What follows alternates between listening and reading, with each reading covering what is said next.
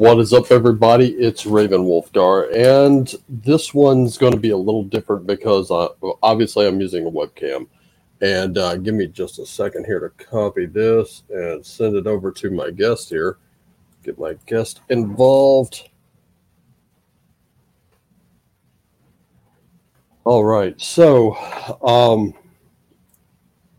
obviously I'm not going to be able to see much of what I'm doing. So if um, let me just go back over here just real quick. Uh, live chat. All right. So if you're in the live chat, you can go ahead and start uh, posting. But this will be the episode between me and DM Blackwall, who, um, as soon as he comes up in here, we'll uh, I'll add him, and then we'll uh, we'll get the conversation underway. But uh, uh, I I actually talked with him uh, for what must have been about three hours one night over the phone, and um, after about an hour, we would we would say, okay, yeah, it's, it's time for me to go. It's time for me to, you know, I got I got this and the other to do, and then we'd go on for another hour, and there we go. We try to wind it down again. We go for another hour. It resulted in me picking up this book that night.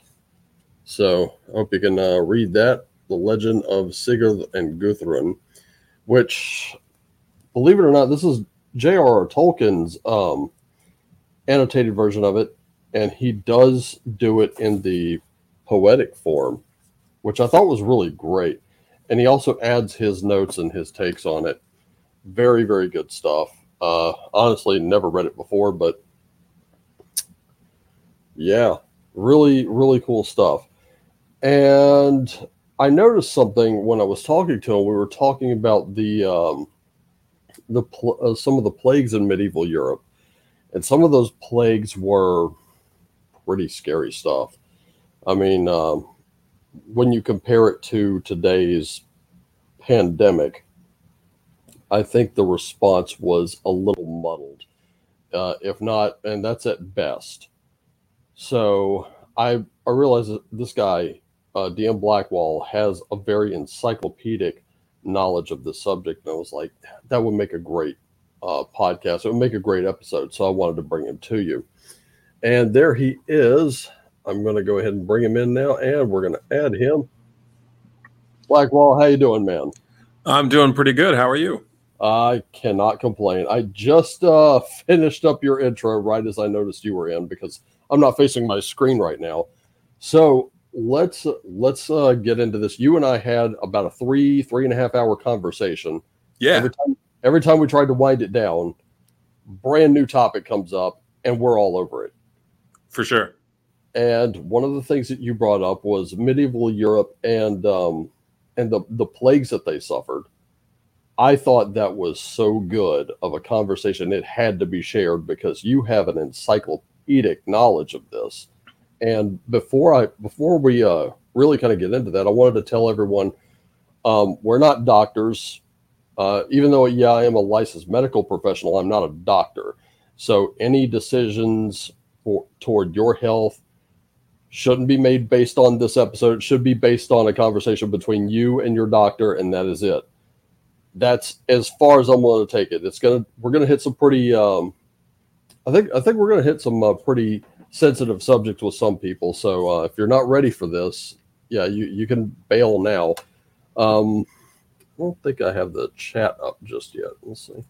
Oh yeah, no, how do I access that in this uh, program?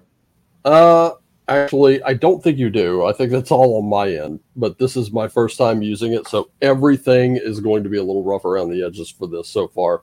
Oh, sure. But but uh yeah, it as stuff comes up I can go ahead and you know put things up. If if nothing comes up then at least we have a, a pretty pretty awesome uh, live discussion that's going to sit right here and people can comment as they want. Sure. But yeah, let's get into this. Medieval Europe and disease. Let's uh let's go with um well, let's take it to today real quick. So far COVID's numbers have been pretty high, but we also had we've also found out hospitals were um, listing gunshot deaths as COVID deaths. Uh, we don't Yeah. have an we don't have an original version of the virus to assay to really understand it. You know, th- there's been a lot that could be attributed to inflation of numbers. There have been some fraudulent numbers, so the the water is super muddy on this one. But in comparison to, say, the Justinian plague, the Black Death, the Spanish flu, how like how does this rate like in the in terms of those three alone? Um, well, those those three or or four, depending on you, how you categorize the uh, the Black Plague and the Black Death. Um, how to put this? Uh, this plague has been so minor, our ancestors wouldn't have noticed. Wouldn't have noticed. Correct. They would have thought it was just a slightly bad flu season. And and even even at its peak, and I want to say 2019, beginning of 2020, flu seemed to have just disappeared.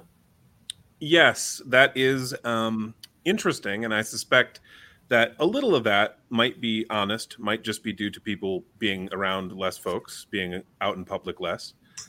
But probably most of that is that flu was also uh, assumed to be COVID, but simply untested. Oh wow, okay. Now with with uh, viruses in general, the thing that I remember about them coming from, and this is coming from eighth, I want to say eighth grade biology class, is that they, and, and no surprise, one of the things that was shared with us by our teacher was there's not going to be a cure for the common cold, which is tw- uh, coronavirus 229E. There is no cure for that because viruses mutate. Yeah. So my question is, how do we think we can actually vaccinate against them? Aren't we just vaccinating from like previous strains? Yeah, no, it's um, it's it. So a proper vaccine um, will, in the vast majority of cases, we're talking ninety some percent at least, actually prevent you from catching a disease, right? Or Right. at the least, if you do catch it, enable you to fight it off well. Right. And we're talking, you know, no deaths, no hospitalizations, at least at the at the minimum, and that's that's using the uh, new version of, of vaccine definitions that they put in the dictionary in the last two years.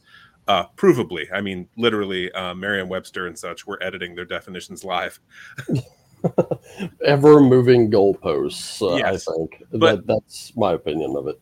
But um, the reason I think that what I mentioned about the flu is because I had the flu and I was out of work on quarantine as if I had COVID for three weeks straight, even though at the time I didn't have COVID. I, I had the flu. But the our county required me to to stay home and, and in quarantine, even though I tested negative. Now, something that we share in common is we we have a background in security work, Oh yeah. and and that, I think that's that's kind of where we got on the topic somehow. I think that was our on ramp to it was uh like the flu, COVID, and you know when this hit, when things kind of shut down, and what that was like. Um, kind of going back into history now, if our ancestors wouldn't have even noticed this, what made those other three like so noticeable? Well, um, now there were there were others, of course, but uh, the Spanish flu was noticeable because the death rate, depending on the source that you go with, um, so so if we go the death rate of people who contracted the flu, right? That's Right. not the same as the amount of people on the planet who died, Right. right? But the people who caught the Spanish flu and then died of it was somewhere between between 10 and 20 percent. That's that's a noticeable problem. That would mean that if you had a family of 10 people, like you and your uncles and cousins and stuff, right, and your parents, a tenth of you die, and the same is true for everyone you know, or Mhm. a fifth, you'll you'll notice that is that is a that is a bad plague, right? Right. Um, and that's really the mildest of these that we're talking about. Oh, what was the uh, what was the extreme end of it? Uh, probably the Justinian plague or the initial outbreak outbreak of the Black Death. Um, it's hard to say because we don't have tons of sources from the Justinian plague. Those are mostly um, concentrated in a few cities, so I think it would be hard to say what was happening in rural areas. Right. right? So the people in the cities were writing that it was creeping across the countryside and hitting small towns and villages too. But how accurate their information was, I, I couldn't say. Um, how, but the death rate, if you caught the Justinian plague, was over 90%. Now, not everyone caught it. Right. But... Now, what exactly was the Justinian plague? Um, basically, it was probably an early version of the Black Death mixed with uh, Problem Unknown. Uh, I say that because it had a unique characteristic. It otherwise matched the later Black Death, but the unique characteristic was when you contracted the Justinian plague um, towards the end, towards the period when you were about to die, you would go mad with fever and go like running through the streets. Okay, so it was it was the fever that caused the madness. Obviously, I mean, you know, the brain really can't take that much heat. But it didn't do that with the later Black Death. And with so these the black... were animated people, like up, energized, who were out of their minds with fever and contagious. Whoa. Oh wow! So I, I read a firsthand account of a guy who lived through the Justinian plague, and he described uh, them. Uh, uh, he was a government official he described um, trying to keep up with the deaths and disposing of the bodies. So they they couldn't bury them fast enough, so they tried burning the bodies. They couldn't do that quickly enough, so they finally used the city guard towers as uh, like grain silos to store bodies in them. Oh, um, I, imagine, I imagine the smell coming from that tower must have been pretty horrible. Oh, oh yeah, and and so he describes this, and so he's a firsthand account uh, witness talking about entire families dying, like an entire extended family, every member dead of the plague, uh, as as the as the norm for what that plague did. So it's what's why I said the death rate of those who contracted it was over ninety percent, because he's telling you that extended families of a dozen or two dozen people all died. And and this happened. The disease was named for uh, was it uh, the Pope at the time? Uh, the Emperor, uh, emperor. The, okay. the, Eastern Roman Empire emperor, who who almost actually restored the full Roman Empire. He was probably the last guy to, to try. Um, he had reconquered the bulk of Italy, uh, Sicily. I think he'd gotten most of North Africa back. Like they were well on their way, uh, and then this plague hit, and it spent over a year creeping across the empire. That started in Alexandria, Egypt, and continued on, uh, you know, hitting towns and cities. And so the guy writing described this. They knew it was coming. They tried all kinds of things. They um, tried quarantining. Uh, they tried treating the sick with different medicines and seeing if anything had better outcomes. The very few people who survived catching it, uh, they tried like mimicking what they did uh, as a treatment. Um, I think there was one guy he mentioned who had like basically plunged into a river and then he lived uh, and so they were like, well, maybe that helped with the fever, so they tried that out. You know, they they were t- approaching this scientifically. They wiped out pests in the city because they thought perhaps rags, uh, rats uh, were carrying it. The, hence the term plague rat. Oh no, no, that's not why there's the term. But the Justinian plague, they thought that might have been the source, so they killed all the rats they could find.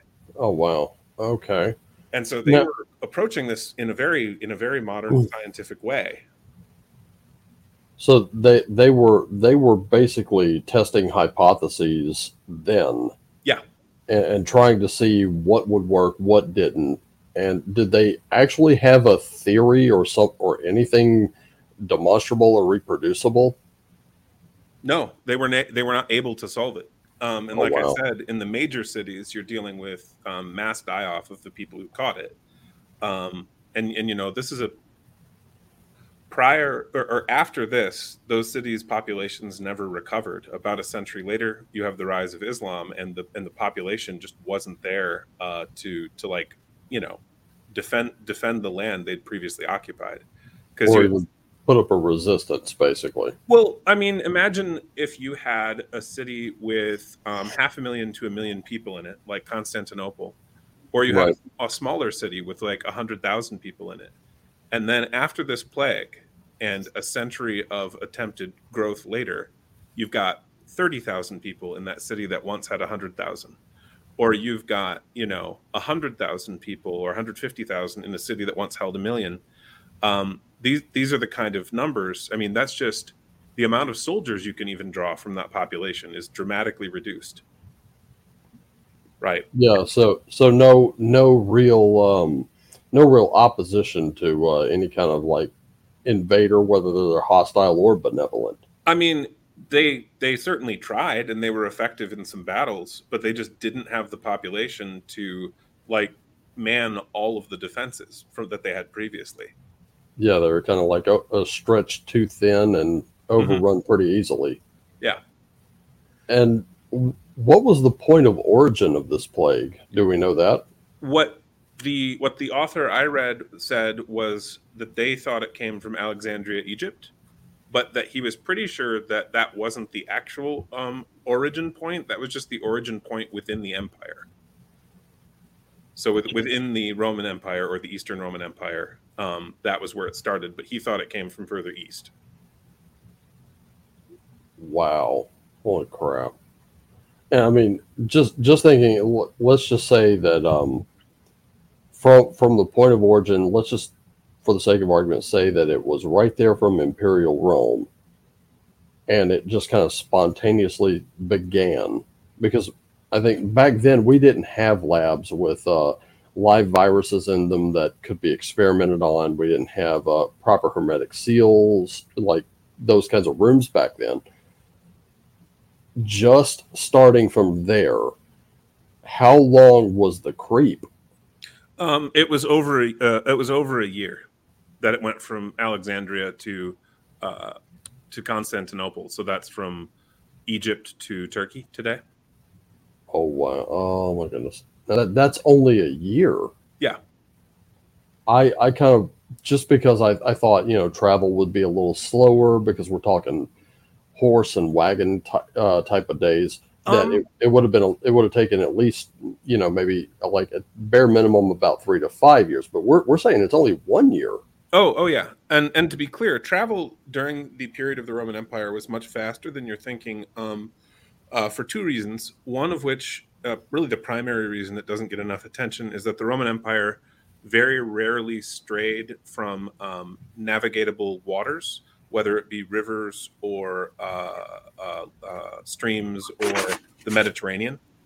And mm. so that meant that they could actually travel much faster um, via water.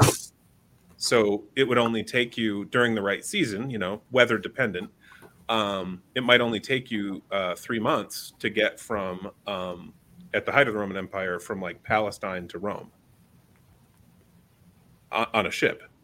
And they also had um, a pretty good road system, larger than um, I think any modern highway system.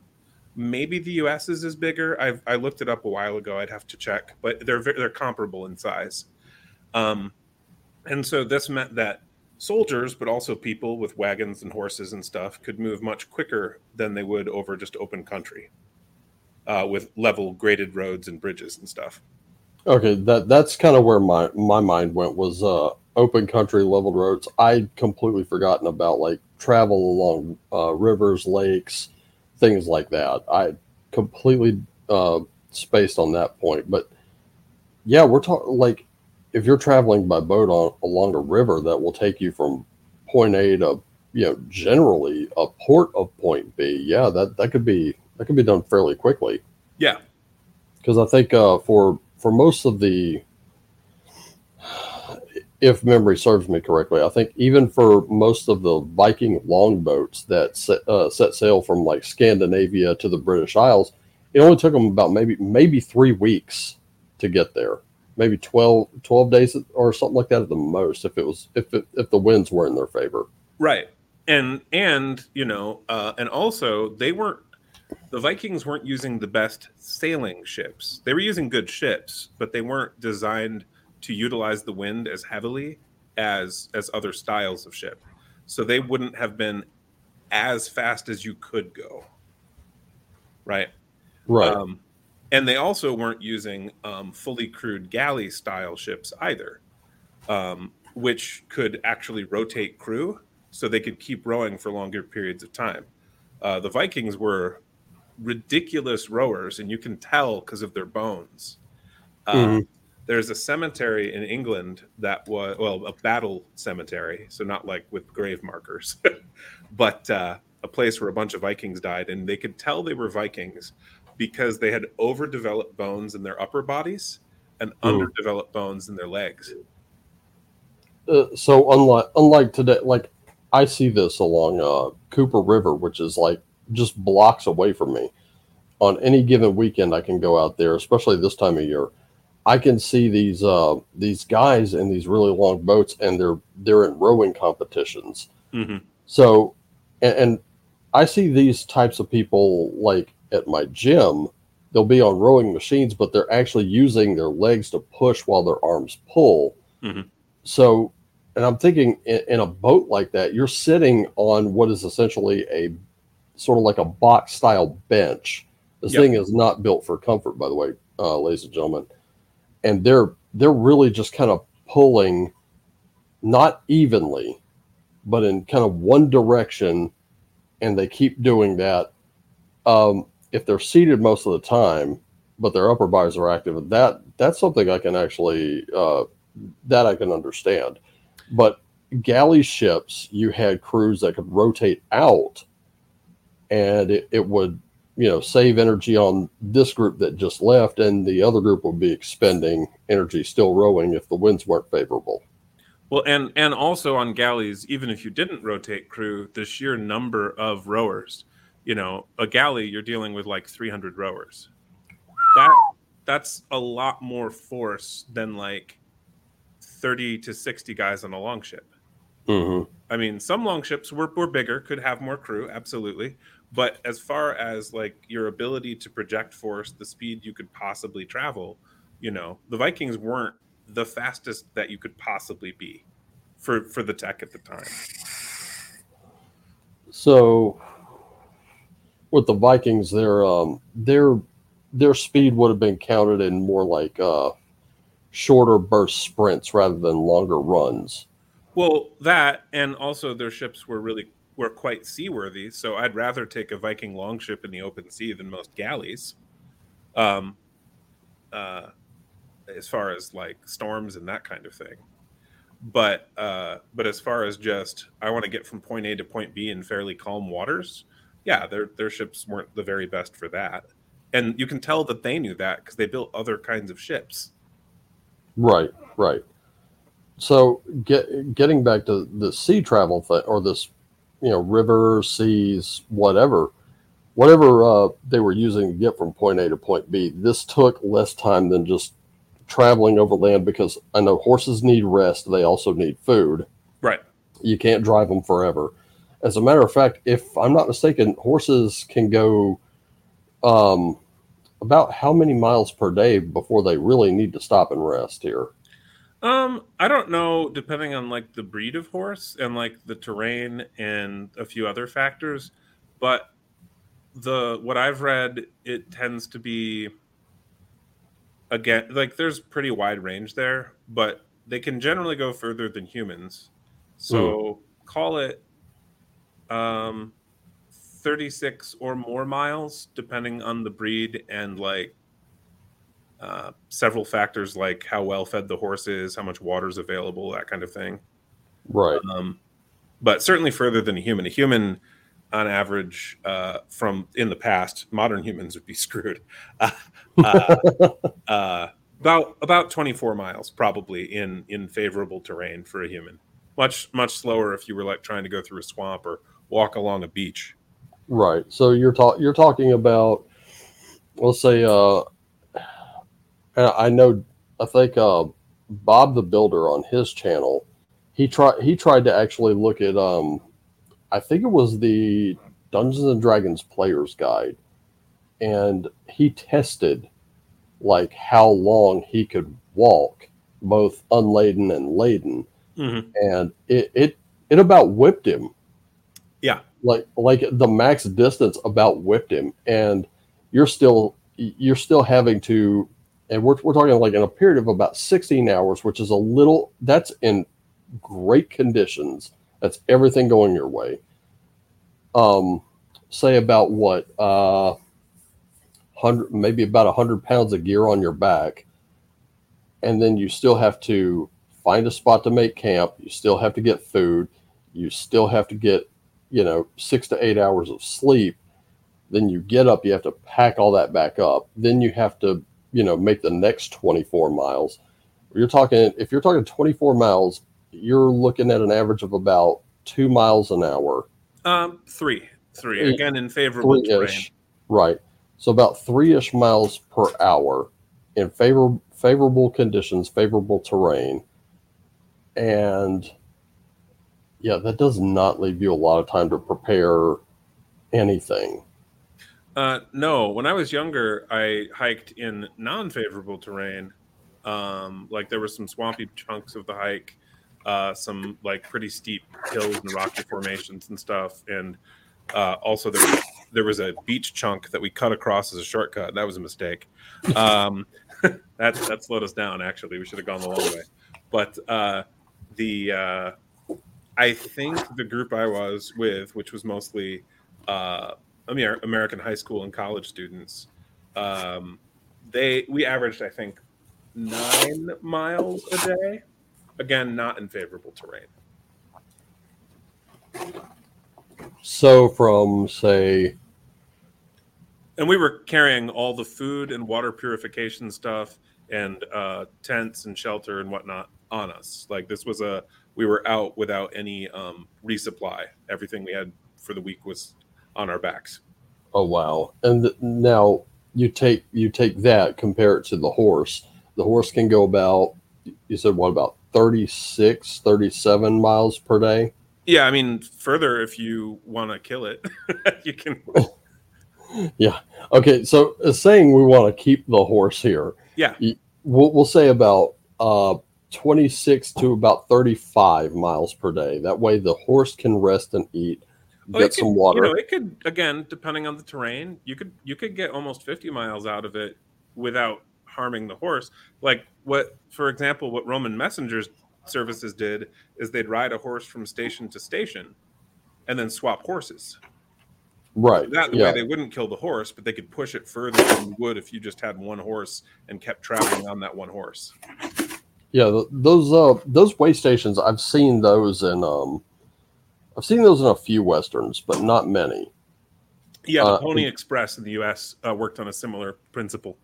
Right. So I, w- I was kind of looking at that, uh, about how many places actually had those way stations along the along the roads. I mean, the whole the whole empire, all the major cities to one another, um, because remember, uh, this is this is a massive empire that has to get messages back and forth usefully to the far ends, and then also, you know, they're building stuff in not if not modern factories, but still in production lines.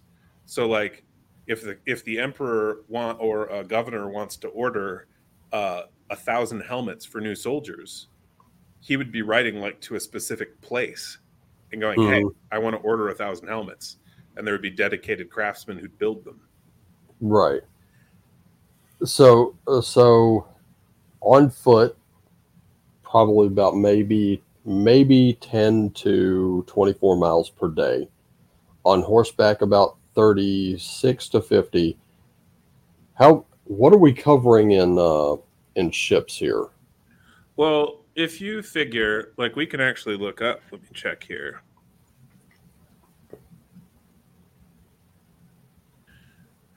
So um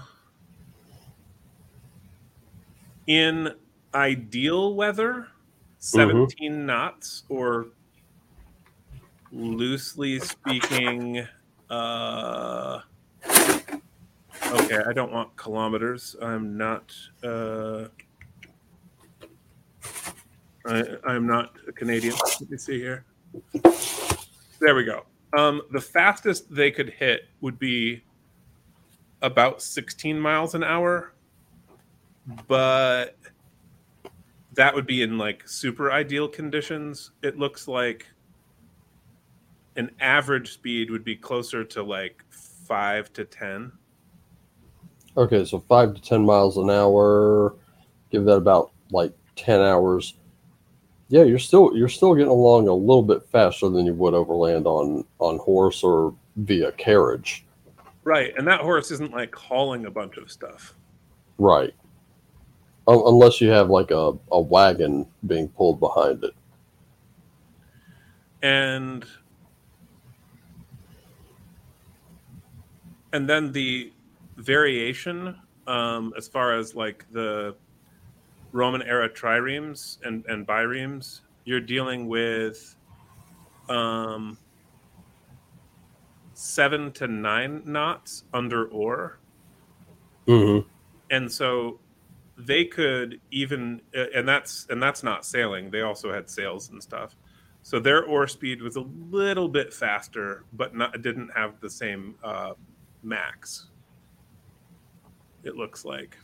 And another source I'm finding indicates possibly a lot faster, depending on a few design choices with the boat. Um, but I got the speed of ancient sailing ships actually by just reading um, uh, firsthand accounts of people who went sailing during the period. And so, um, uh, you know, there's a couple accounts that are widely accessible. I bet half of um, the people in the country or or their uh, relatives have a Bible in their homes. Well, you are going to be able to find a two firsthand accounts in there of uh, ancient sailing. One of which is when Paul is arrested and going to Rome, and he has to switch ships. Actually, so they go for, for, to one port, switch to a new ship, get on that ship, sail to more, multiple other locations, go to a place where they probably should have stayed for the winter because the winds weren't favorable anymore. They decide to chance it, they get shipwrecked, and there's there's this whole story. But my point is, you actually get the sailing times because they're telling you how quickly they went from one city to the next city. Yeah, okay, that's that's something I hadn't considered. Now, here here's one thing I do want to know when it comes to sailing. Okay, these kinds of ships, they look from the outside they look colossal. Once you get into them, you find out it's it's pretty uh, tight quarters. About how quickly did uh, ship crews catch and spread any kind of diseases back then, especially these diseases that we're talking about right now? Well, you know, I think probably as far as the Justinian plague, it wasn't so much the ship crews um, because the plague didn't spread fast enough. If it was just, you know, Phil the sailor caught it in Alexandria and then went to, um, you know, went to Constantinople and then shared it with other people and died, uh, it would have been it would have been in like three months, right? Mm-hmm. But I think because the disease caught you so quickly, you were so clearly sick that it couldn't spread that fast because by the time like three months of sailing later, you were dead. Right. Okay. If you see what I'm saying. So I don't think it could spread that quickly because literally people couldn't travel far enough while they still appeared healthy. Right. So so Phil the sailor, would he have even gotten on the boat? I mean, he might have, but then it would have been really apparent that he was quite ill, you know, quite soon into the journey. Mm-hmm. They would never have made it, you know, to the capital, you know, call it three months out. They would have been quite probably concerned for their own lives um, within a matter of a week or two. So, do you think they would be tossing Phil overboard into the water? and... Here's your quarantine. Splash. or themselves taking uh, ships' boats. Again, we know from ancient accounts that they did include um, lifeboats of a sort on the ship. They often Oh. they often wouldn't hold like all the passengers, but they would typically hold the crew. So, arguably, to quarantine old, old Phil here, you could just put him on a lifeboat and then drag the lifeboat behind. It could be, yeah. But the point is that that there is no way um, that that crew, if that hypothetical scenario had happened, Mhm. would have lived to make it to the capital. Right. So, w- once they caught it, they would have all died before ever reaching the, their final destination. Yeah, Oh, jeez, that that would that would be sort of like um, uh, like the movie Outbreak comes to mind, where you have um that one guy catches I guess I guess they were making a disease to be an analog of Ebola. Uh, he's a little under the weather on the plane. The minute he gets off the plane, he passes out and then dies later in in the hospital. And then it's just uh, like it, from there, it, it's an it's truly what the film's title suggests. It's an outbreak, and it's horrible. Mhm. But here's here is something else that I wanted I wanted to just kind of put this out there. Um, because I moved up here to the Northeast in 2009. And around that time, swine flu, if I'm not mistaken, was was big. Sure. Like it was all over the news, but there wasn't a single lockdown. Uh, m- correct me if I'm wrong here. There were more deaths attributed to swine flu than than COVID in its first year and there if i recall correctly there was there was a vaccine and it was pulled after 75 people died from it I don't know about the vaccine for that, mostly because I didn't take how to phrase this. It is it is, I think, foolish to panic over relatively minor public health emergencies. Hmm. Um, I had COVID; it almost killed me. Uh, not when I had the flu, but about a year after that. Mm. Um, I was in the hospital. I was on oxygen for like two or three months afterwards. Like, yeah, it was it was pretty bad. But worrying about it wouldn't have changed the outcome at all. And I have seen no evidence that getting vaccinated ahead would have changed that outcome at all either. Yeah that's that's with, one with thing specific vaccine, in general, I actually, you know, I'm okay with like the smallpox vaccine. That kills Right. one in fifty thousand people who get it, but it's worth it. You don't want to get smallpox.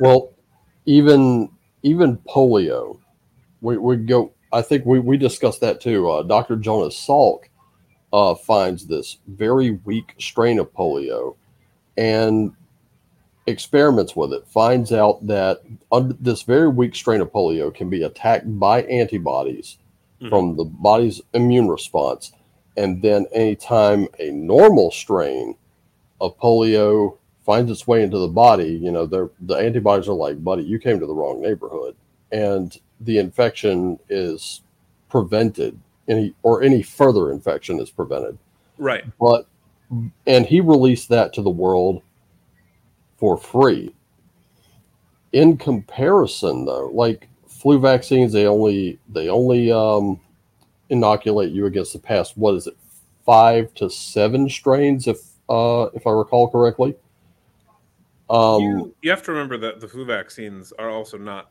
uh, in any traditional sense, a vaccine. They're not. correct yeah Um, they won't make it so you never get the flu. Uh, they're they'll try to make it so you won't get a few specific strains for a short period of time, um, and that's largely a waste. I mean, if you were like uh, 90 and you wanted to extend your life and you were really worried about catching the flu, okay, there might be a reason you might want to try that kind of treatment out. But in general, this isn't, the, I mean, how can I put this? The flu vaccine specifically has had effectiveness rates below 70%, which is, Mhm. uh, I'll put it this way.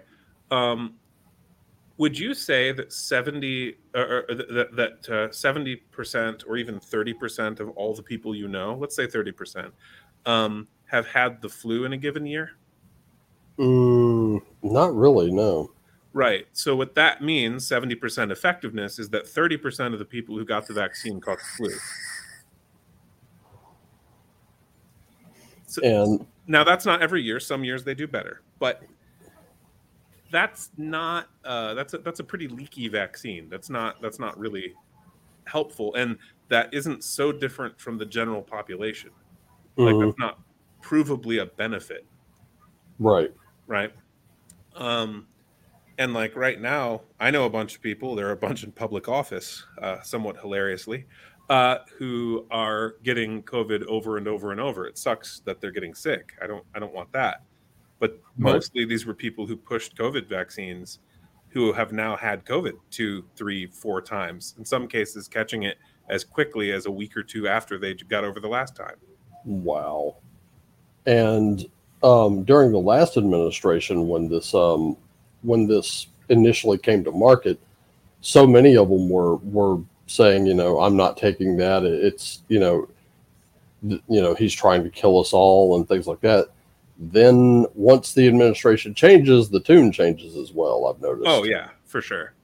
Um, and and now as far as like other plagues though, so when we talk about the Black Death or the Black Pla- or the bubonic plague, um, I would make a differentiation. Some historians do. The Black Death is the first major outbreak of the Black Plague in Europe, right? Hmm. It was different than the later ones, not in symptoms exactly, but in how it spread Mhm. um, because it didn't match the migration patterns or seasonal mating cycles of rats. So, so this this time it wasn't not spread by rats. okay. So this time it wasn't really the rodents. Right, right. So in the case of the Justinian plague, we don't have enough data uh, to know, although probably not because they thought of that and actually tried fixing that problem. Mhm. Um, but in the case of the initial outbreak of the Black Death, we have pretty good evidence that it wasn't rat borne because no one in the period is writing about rat falls, which we'll get to later. But that's a that's a phenomena that later outbreaks they did write about, Mhm. Uh, and uh, and also it spread at a steady rate. I don't remember the rate. It's something like 17 or 21 miles a day, loosely how far a person could walk um, in a day, steadily throughout the year, uh, throughout the like, well, like two years it was spreading, um, regardless of the season. Okay, so from uh, Justinian plague here, the symptoms could ramp up to maddening fever, And where you'd be running around, yeah, right? Because at that point you're having like waking nightmare hallucinations, I imagine at that point. Yeah. And with the Black Death itself, what were what were the symptoms of that? Well, it's the same. It's the same as all the other bubonic plague outbreaks. Uh, in that you're dealing right with fever, with big, um, basically like boil-looking things all over your body, uh, Hmm, especially concentrated around the lymph nodes. Yeah. So like uh, like your your armpits and that kind of thing, and they would turn, if I recall correctly, um, black as they, which isn't normal. If you've ever had a boil, that's a bad sign. Yeah, that, that's that's necrotic there. Yeah, um, and you you know you'd suffer from high fever and death. It's uh, and and I believe they also had breathing problems. I'd have to check on that. Um, but yeah, it's it's not a good way to go. Um, and by the time you had symptoms, you had all you were already contagious or or at the edge of it. And so once you got sick, like people, we have we have we have stories, and, and you don't even need to read those. You can just think about it. You suddenly noticed you've got the symptoms of the black death. What do you do? Do you go home and tell your family? Because just by doing that you could kill them. Yeah, do you, yeah. or worse uh, do you do you abandon your children? Or if one of them shows symptoms but you aren't do you leave Right, Yeah, that's the- that's a bad situation to be in. because the initial outbreak of the black death again of the people who caught it not of the total population Right. of the people who caught it killed something like 70 to 90% of everyone who caught it um, possibly higher because we do have stories of whole villages dying so a village right is typically uh, call it 100 to 350 450 people if the whole village dies literally uh, that's a very high percentage rate or just that village didn't was unlucky Right. Yeah. It's like um, pretty much rolling a crit fail when uh, when that plague sweeps through. Uh, right or or it was No saving throws. Right. Um, so the Justinian death, the Justinian plague, you know, ninety to ninety nine percent. Uh, the Black Death somewhere between probably seventy and ninety percent. Um, um, if you if you caught it, again, some areas weren't affected.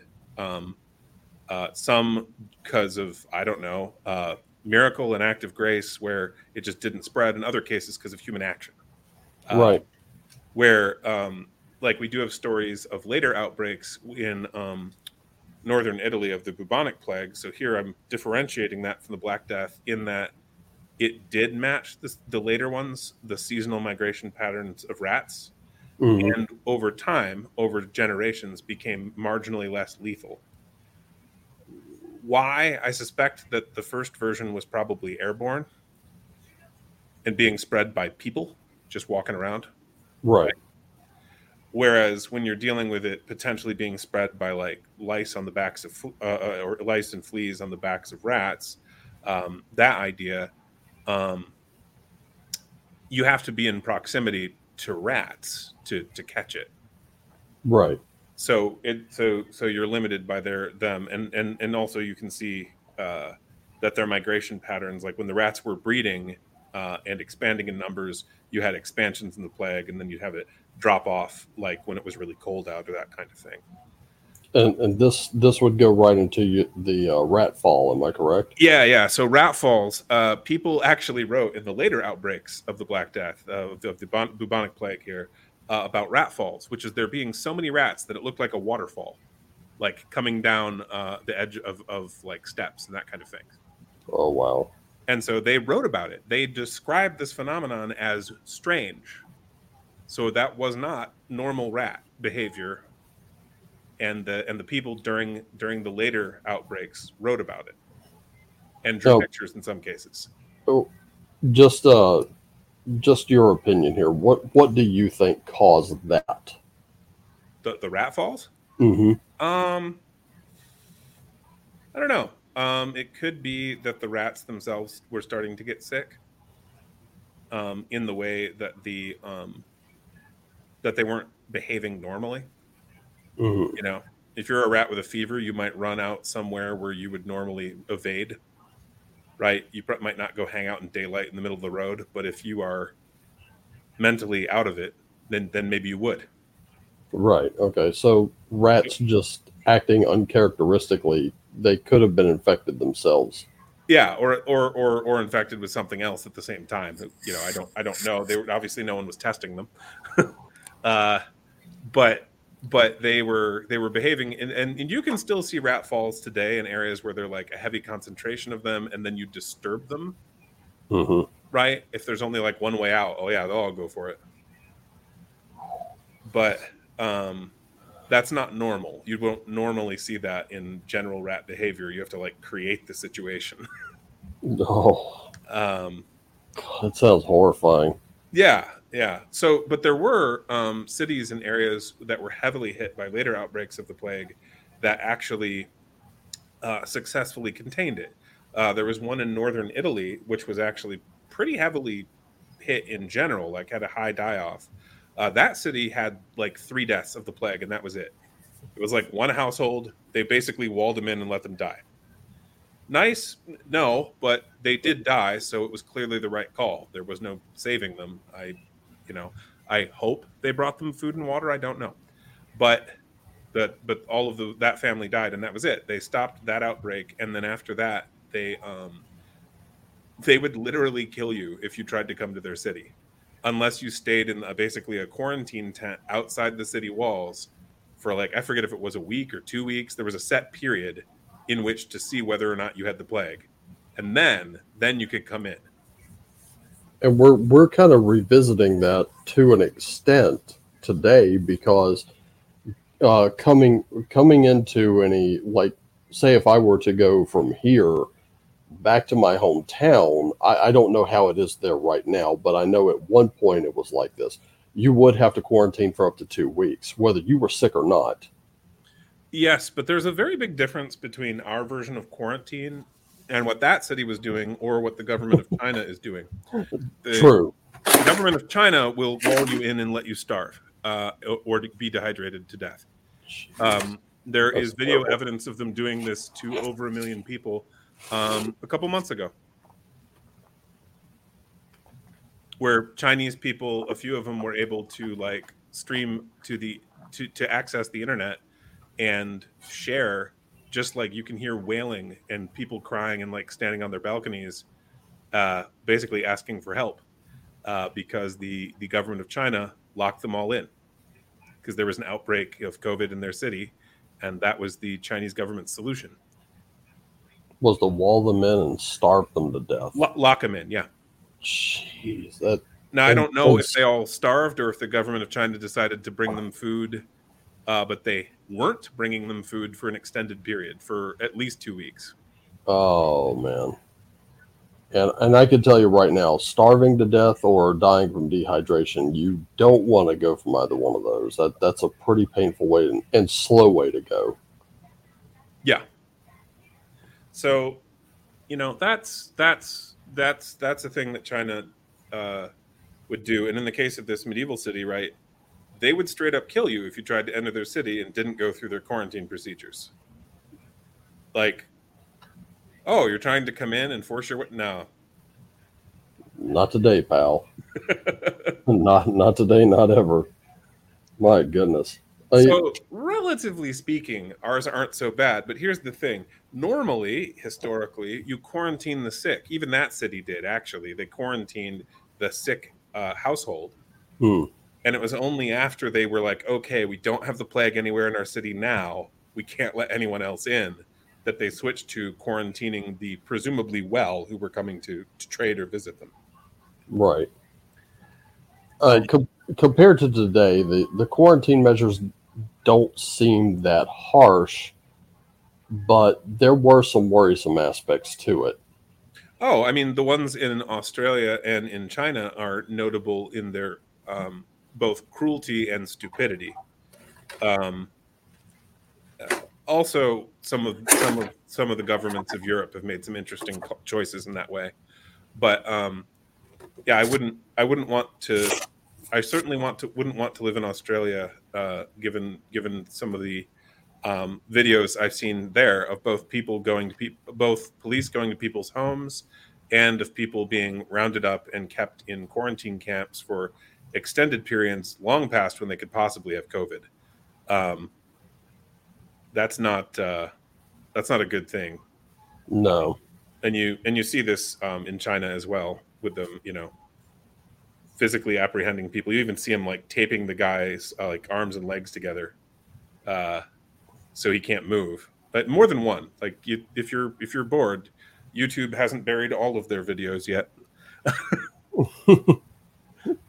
They'll probably bury this one for mentioning it.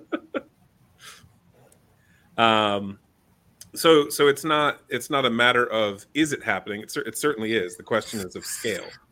And in the case of China, you can't trust whatever they say about scale. I mean, you can you can tell because of the leaks about how they're treating the um, in the west of their country the uh, ethnic minority Muslims, um, where they are harvesting their organs, uh, typically unwillingly, uh, where they're putting them in re-education camps and sending uh, Chinese party officials to sleep with their wives Whoa. uh, in their homes while the husbands are away being re-educated. You know, for the state. Oh. Oh, that's like. and that, and this is this has been this has been a news story really over the last three or four years, and it's not really getting the attention I think that it, it deserves. Uh, but this is a, a people group of probably five or six million that, uh, that China's doing this to. As it's no wonder they face some of the uh, some of the protests in in Hong Kong. What was it last year? Year before? Um, I think that's because of the things they're doing to Hong Kong. Uh, True. but this is why they were they were having uh, multiple terrorist attacks uh, for years by people uh, by by by this people group, uh, basically out of revenge or trying to bring attention to what was being done to them. Where you'd have you know machete and knife and bomb attacks because China has a fairly tight hold on guns for the populace and has Right. for probably 60 70 years maybe a little longer um, but m- machete and bomb attacks. Oh yeah, no, they were they were doing that for quite a while, like at train stations and stuff. hmm Yeah. My goodness, that's yeah. That's why that's why I'm telling people like, don't give up your guns. You know, I mean, I'm Norse pagan. That means weapons are part of my religion, thanks to the Havamal. So, I definitely have a religious objection to uh, giving up any kind of self defense. Laws be damned, but especially in that case, that's like, here's the reason why you don't do that. Did you happen to see that Twitter thread uh, last week about spears and sword use in ancient warfare?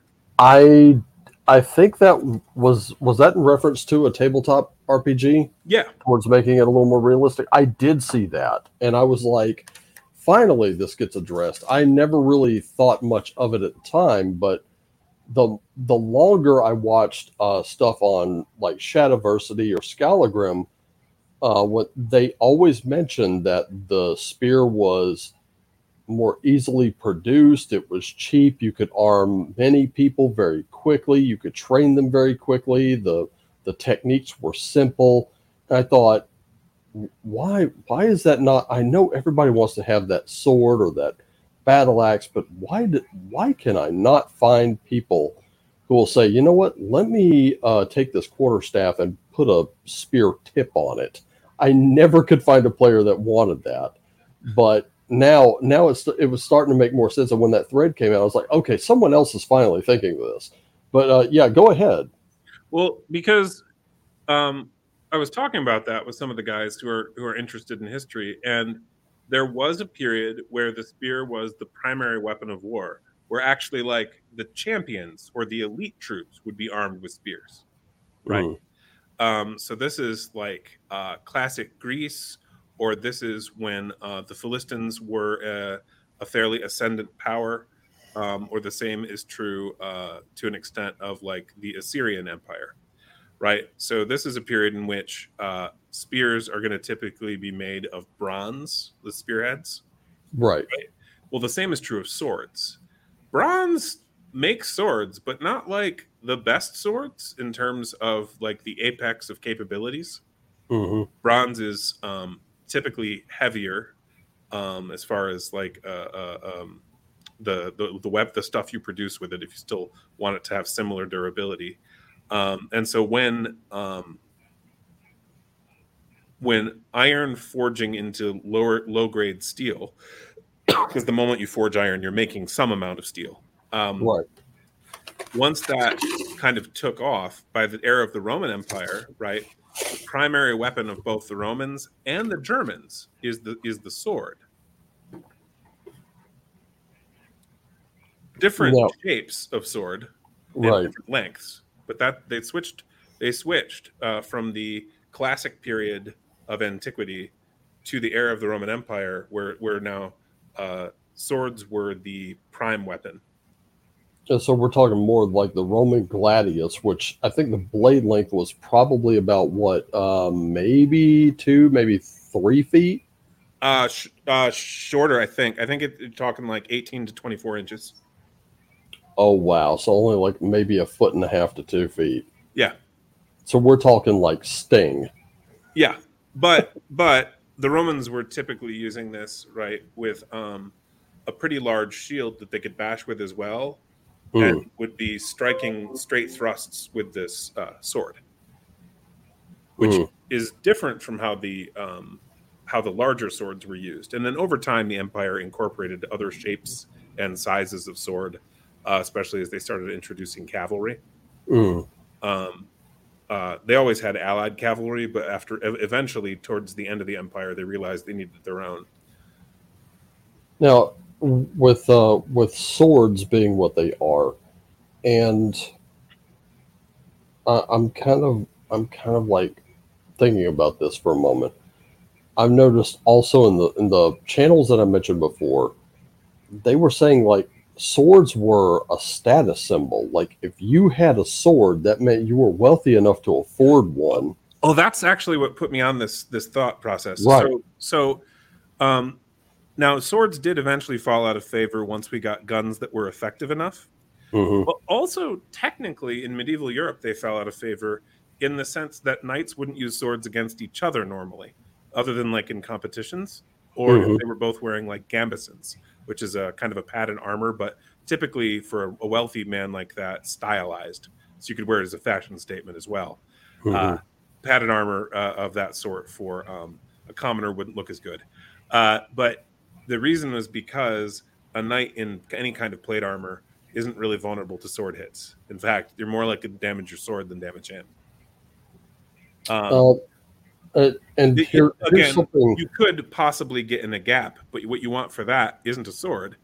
You actually want um, uh, a, a long dagger, Mhm. right? Um, and so knights fighting each other would use things like pole axes, maces, uh, flails, um, uh, morning stars. They were trying to bludgeon or punch through the armor with spikes, right? Or or use a long dagger to get in gaps in the armor or through the eye slit.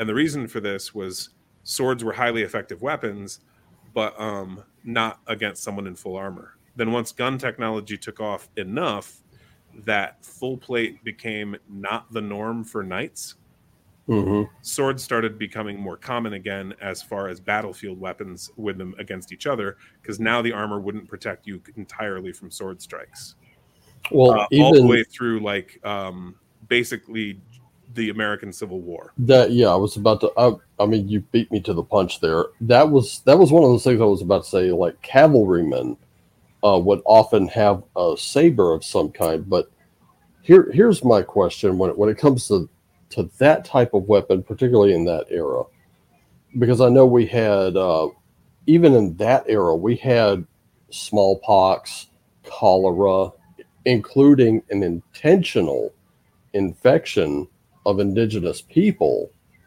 uh, with smallpox just to just to claim their lands after after they were killed off.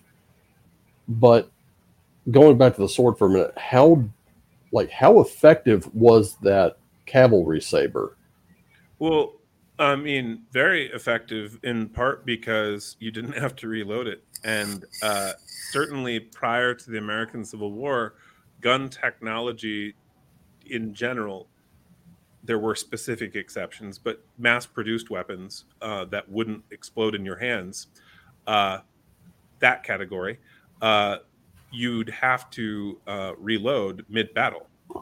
And if you could just stab the next guy instead of stopping to reload your gun, you're in a much better spot. Or slash, which would be more common with a saber. But about the expense, swords weren't that expensive, and I can prove it uh, in the Middle Ages.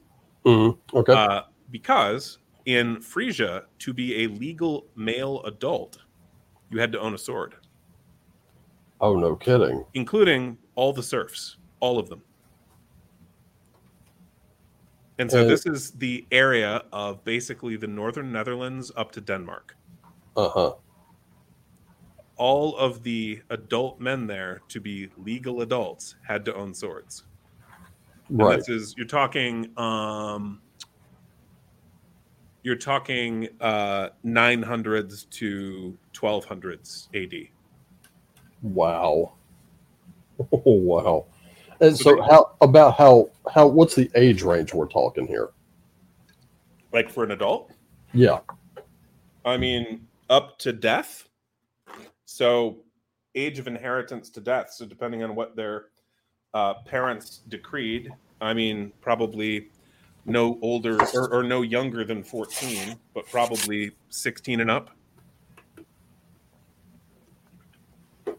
So let's say on the extreme end of that, 14 years old, you owned a sword, you were legally considered a, a an adult male.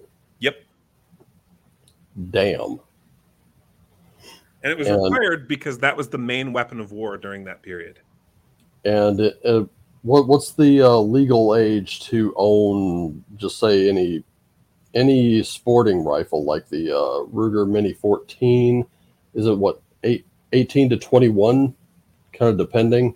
Uh, tech, it depends on the state too. I think there are some rifles you can actually own, um, but can't like carry around with you when you're like 12. Right, right, yeah. Like I, In I some states, some states you can. Like the laws vary on that quite a bit across the country. Mhm. Um, like I know of eight year olds who own guns, eight to 12 year olds. Right, same. So, but my little brother bought a gun years ago that he couldn't legally buy ammunition for. He could buy the gun, he was he was he was old enough for that, but it used pistol ammunition even though it was a rifle. And because he wasn't 21, he wasn't allowed to buy the pistol ammunition. Oh, okay. I was, So- I was like, what? So it was very silly. So other people had to buy ammunition um, for him for a gun he could legally own, fire, carry around, etc. He just wasn't legally allowed to buy the ammunition. Oh my goodness. Yeah, that's bureaucra- that's bureaucracy and red tape if ever I've seen it. Somebody had a do nothing job and they did something when they probably shouldn't have. Yeah. So so now okay, at the at that point in time, uh go going back to uh these these uh Frisians at the time who, you know, 14 to 16 years old became an adult a legal adult male Right at the at the young end. Right. That's your by by Yeah. simply by the simple act of purchasing a sword that didn't require training it didn't require anything else just the mere purchase and ownership of this and we're including the serfs Oh yeah, because you have to during this period, uh, Frisia was intermittently ind- independent, so they did not have nobles over them. They had like local headmen and that kind of thing, but this was a independent, largely Germanic tribe um, who repeatedly fought off people who took over their land um, for uh, an extended period before finally succumbing to being kind of permanently conquered at one point. Um, and so they required you to have these weapons because you had to be ready to show up. Essentially, they wouldn't have used this term, of course, uh, but as as militia, it was expected that all the adult men be able to fight and own the weapons to do it. And that was why they were required to own swords. so e- even then bearing arms was a particularly individual um, kind of a thing not a collective kind of thing Right, and it was required by their society. You And- have to, not not you you should or you may. Right. It, it was it was required for common defense. Yeah. That's wild. That that see, there's something I did I had no idea even existed. I, I of, uh, now I want to say this. When going back to like this this medieval type quarantine, these would be the types of people who own swords. They would be the there'd be some of them standing guard at the you know village or city walls in case someone new showed up and they could say, "Whoa, whoa, whoa stop right there! Um, you pitch a tent out, you know, out that way, about like 200 yards out. Sit there for about 14 days, and when we're satisfied that you're not sick, we'll let you in." Uh, yeah, and of course, um, um, you know, this specific example that I that I had read about, uh, you're dealing with a walled city in northern Italy where there's a major plague outbreak already, wiping out a lot of the cities around them. Uh, well, wiping Right. out villages, severely damaging the population in cities. It wasn't typically wiping out whole cities, villages though, yeah. Uh, and so this was like an active threat in their immediate region, which Mhm. is why they they did that. That wasn't typical um, across Europe. In fact, in large portions of Europe, until the plague was quite close, uh, life went on as normal because it had to, or you would starve to death. Yeah, true. Yeah, I mean, you have you have to transport food from the rural areas to the more populated areas and back again. Yeah. Now, well, here's a here's a good question. Uh, since we're we're kind of we're kind of like just sitting in the history a little bit. Um, fresh produce, you know, uh, harvested in the fields, gathered, and then, you know, sort of like exported from the farm, imported into the cities. About what was the shelf life on something like that? Well, that depends on the item, of course. I mean, Right. um, any kind of fr- basic, loosely speaking, any kind of fruit, you'll have to take an effort to preserve. It's not going to last long. Exactly. Um, but in like a cold cellar, so we're talking like a root cellar or an area uh, dug for it. We're not talking about the high tech stuff that the Byzantines did. because then they they could have kept fruit fresh if they were really really bored. Um, but that's because the Byzantines. Uh, this is Eastern Roman Empire after uh, at, really after Justinian. Um, they uh, they had these called these basically houses. I think they were called frigidoriums, and basically mm-hmm. they filled them with ice, and they specifically designed the structure to keep the as the ice as intact as possible throughout the year. And so, in effect, they built refrigeration off natural ice and uh, these really big, uh, uh, kind of angular dome uh, buildings. Oh wow! But ignoring their technology, because that was probably mostly for the wealthy. Granted, right. ignoring that, um, you know, you can keep, you know, turnips or uh, uh, root vegetables of various kinds uh, for for a pretty long time in a cool environment, um, without without too much trouble. You can keep grain for longer, um, as long as you have some way to seal it out from like rats or mice getting into it mm-hmm. or other pests. Um, and so, and then also people would, you know, make stuff like um, cured meats, like, uh, you know, ham and that sort of thing that can keep, that can keep, uh, thanks to salt and cold uh, for long periods. And they would do the same thing, you know, with cheeses and different things. So, so you could, you could, you could certainly have food that would last for a, a year or more um, you just might have a more boring diet than you'd prefer. Yeah, very true. Yeah. So even even with this, like we're talking like, and the reason I'm bringing kind of all this, or I'm asking these questions about all all these many things, is because they do all come back to one thing. Whether you have soldiers on the move, on patrol, farmers moving food, um, seafarers moving goods by river or by sea, um, other people moving over land, there's still travel involved.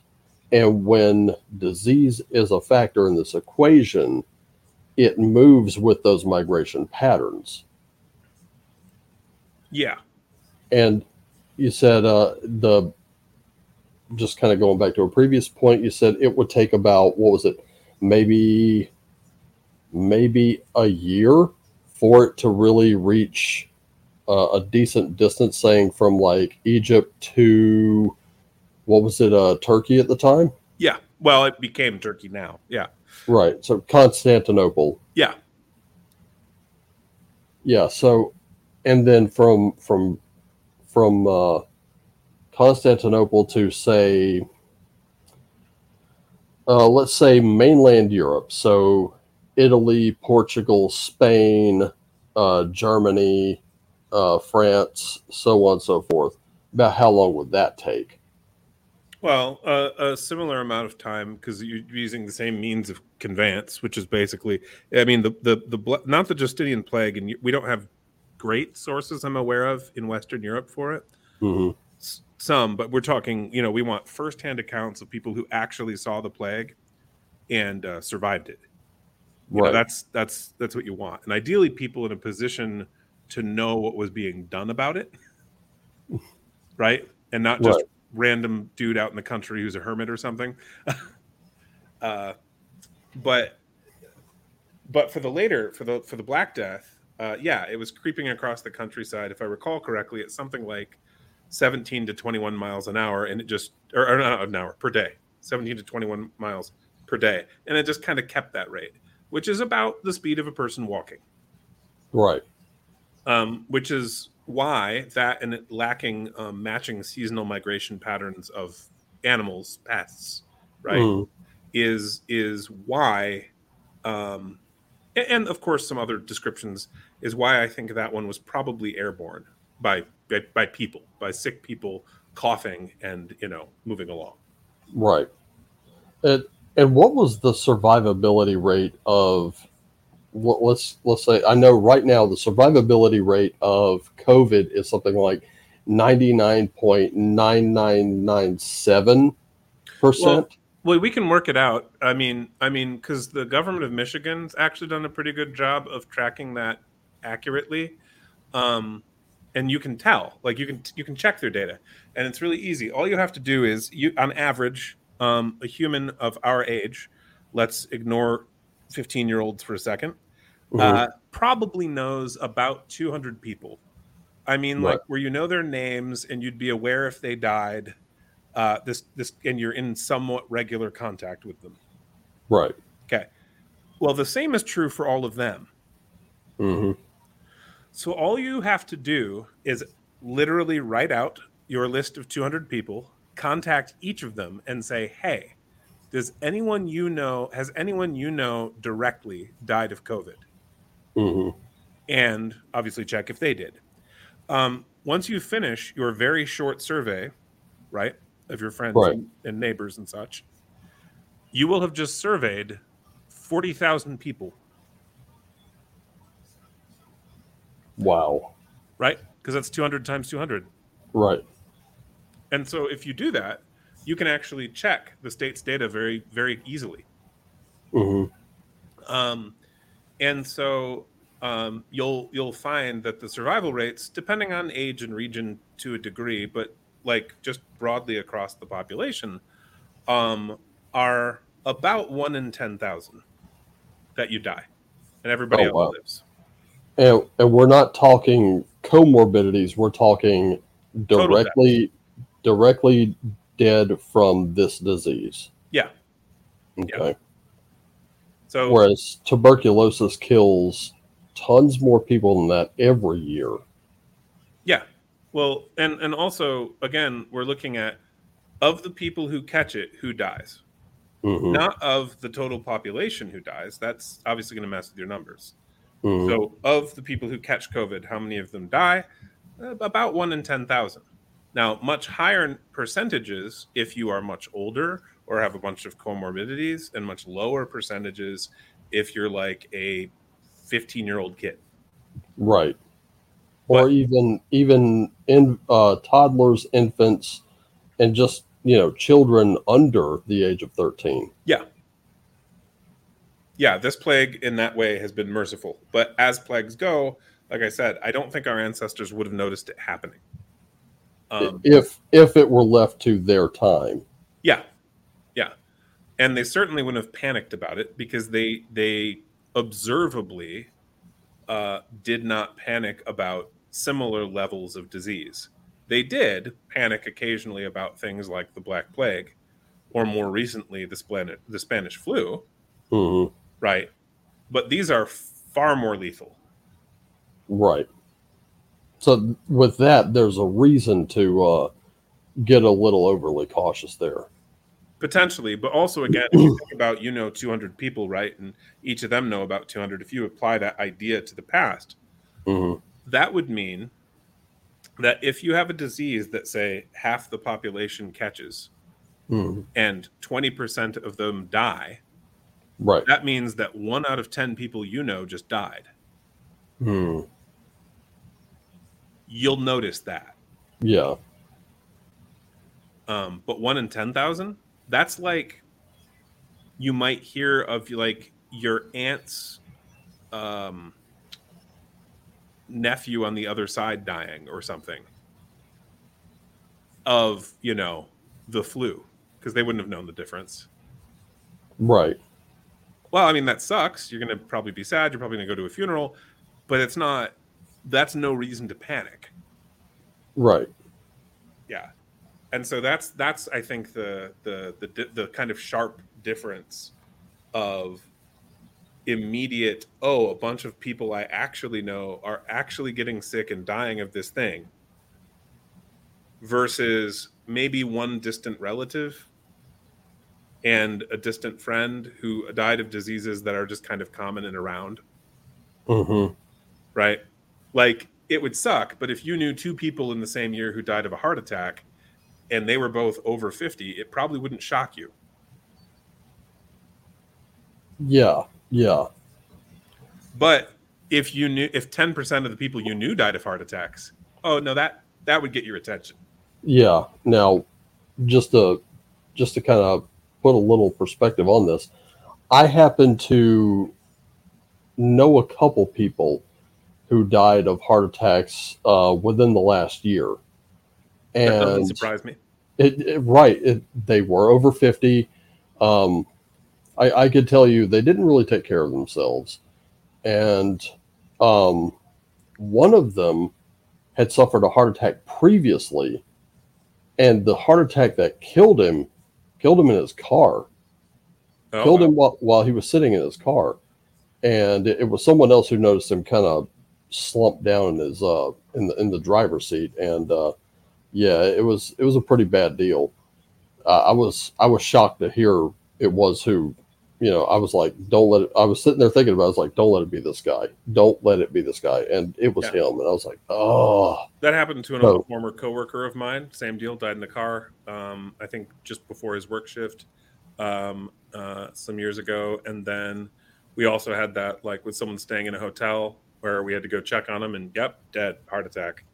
Uh, as Oh. it turned out, uh, and uh, you know this this this thing happens. So that's not surprising, right? no, And no, so, not surprising at all. and so, if something like COVID existed, but all it did was like double the number of heart attacks or something, you'd only be like, wow, that was a crappy year. You wouldn't probably go, oh no, there's this new disease unless someone told you. hmm Yeah. And I think that's the case with COVID, that in general, based on just normal observation of people you know and people they know, you never would have reached the conclusion that you saw portrayed by most of uh, the nations of the world. Right. And now we, we've got this new uh, we got this new one on the horizon, uh, monkeypox. Uh, do you, do you, okay, so if you don't want to catch monkeypox, uh, don't go to orgies. Yeah, That's definitely. uh, that's my health advice. Uh, also, just generally don't go to orgies. So, uh, yes, Well, let's not engage in the eyes wide shut kind of um, you know, Bohemian Grove style. Uh, let's get it Yeah. on Barry White kind of thing. Now, as I understand it, this this isn't just uh, sexually transmitted. It, it can be passed Uh, from person to person. but it is uh, specifically uh, through fluid contact. Typically, Okay. I don't mean like sexual exchange, but I mean literally like the boils or the pus. hmm That Yeah. fluid. So you could catch it, for example, by changing bed sheets of someone who is sick. Okay. Yeah. Right? That you that could happen.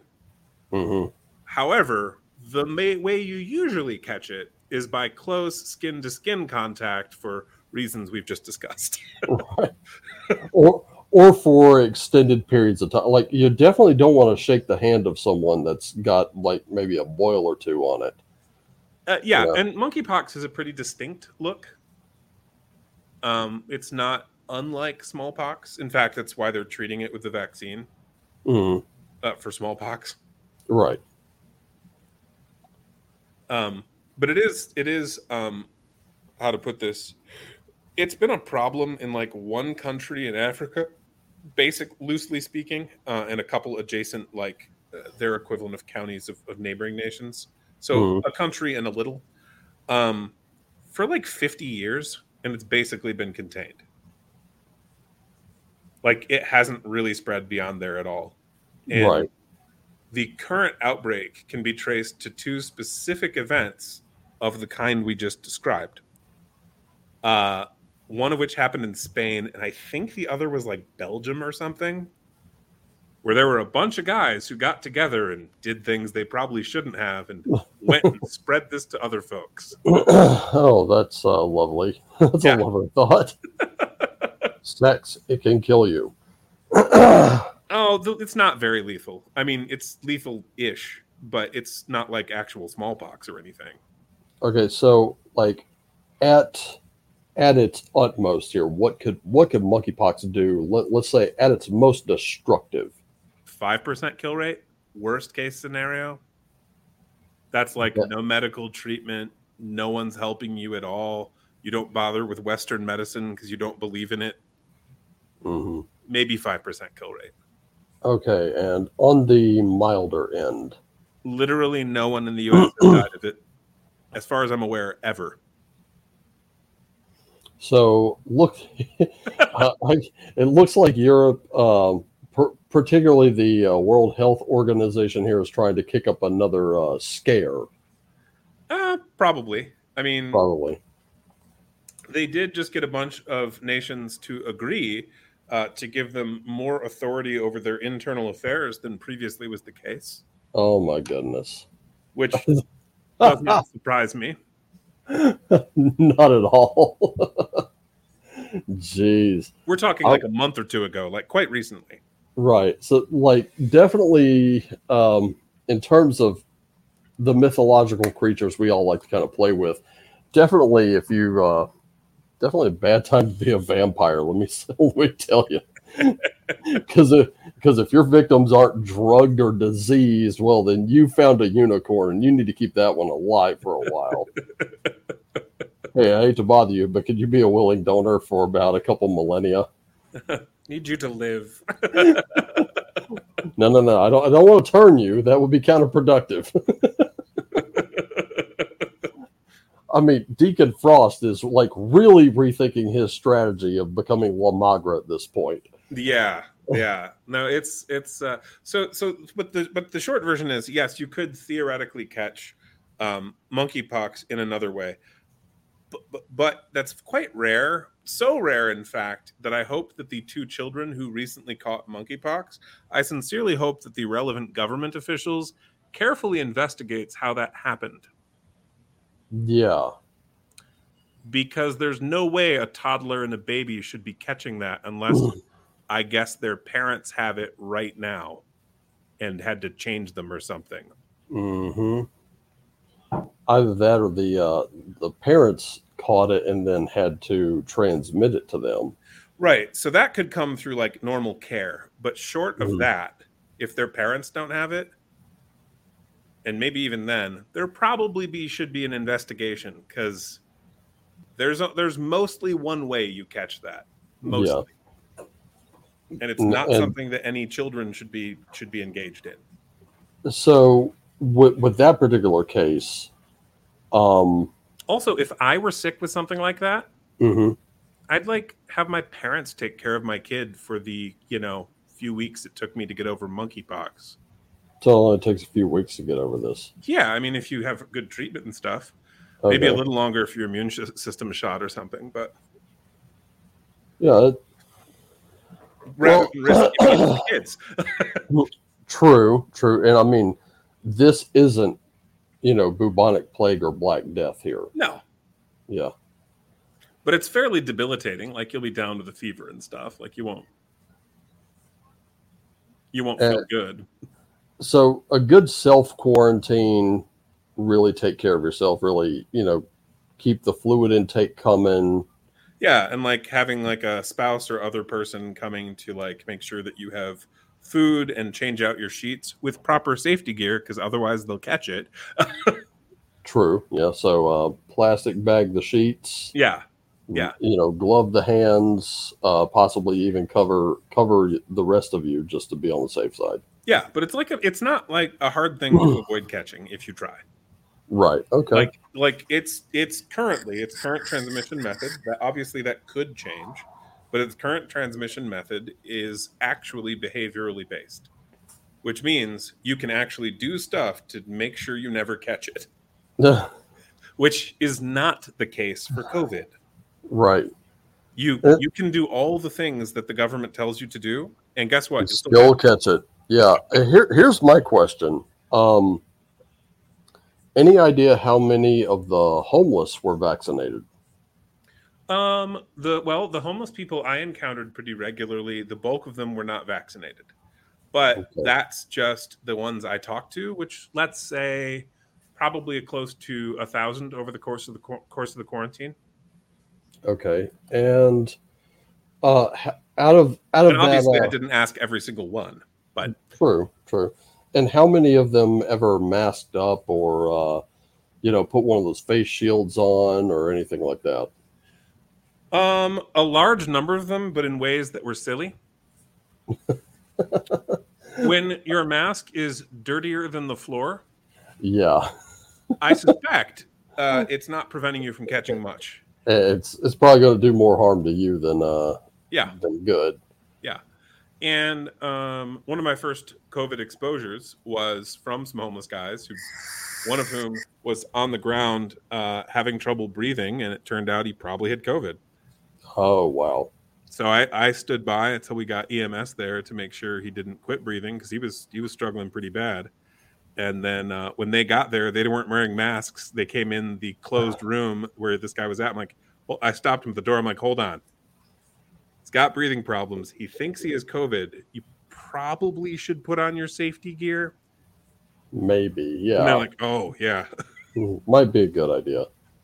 Maybe. I'm like, it's already that ship's already sailed for me. I got exposed or not, it's already happened. But you know, I seem to remember this was because I, you know, I didn't know he was having that problem. I oh. literally like walked into him. What what year was this? It was about like think it was like 2007, 2008, somewhere in there. There was like a browser based game where you could like you could infect one area of the world with your customized virus and then oh, you sure. could set the pattern of of infection and the object was for it to remain the detection to remain low as possible but the transmission to be as high and to spread as as far and as quickly as as it could. I remember there was one i created it took everything except madagascar. Madagascar survived just about everything. I threw at the planet. And and and i'm watching it and it took i won't say my quickest was probably about maybe a year or two, and I had decimated um, a good portion of the planet's population.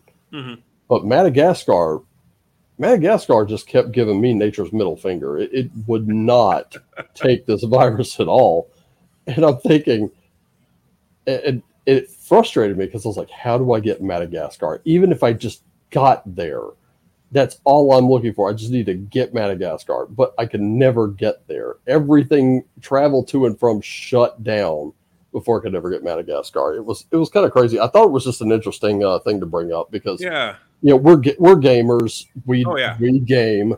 It's what we do. Now it might have we, been it might have been a programming error, like where they made certain be. assumptions um, that probably aren't true about the nation of Madagascar. Uh, but it might be that they were following like a specific like uh, behavior from the past.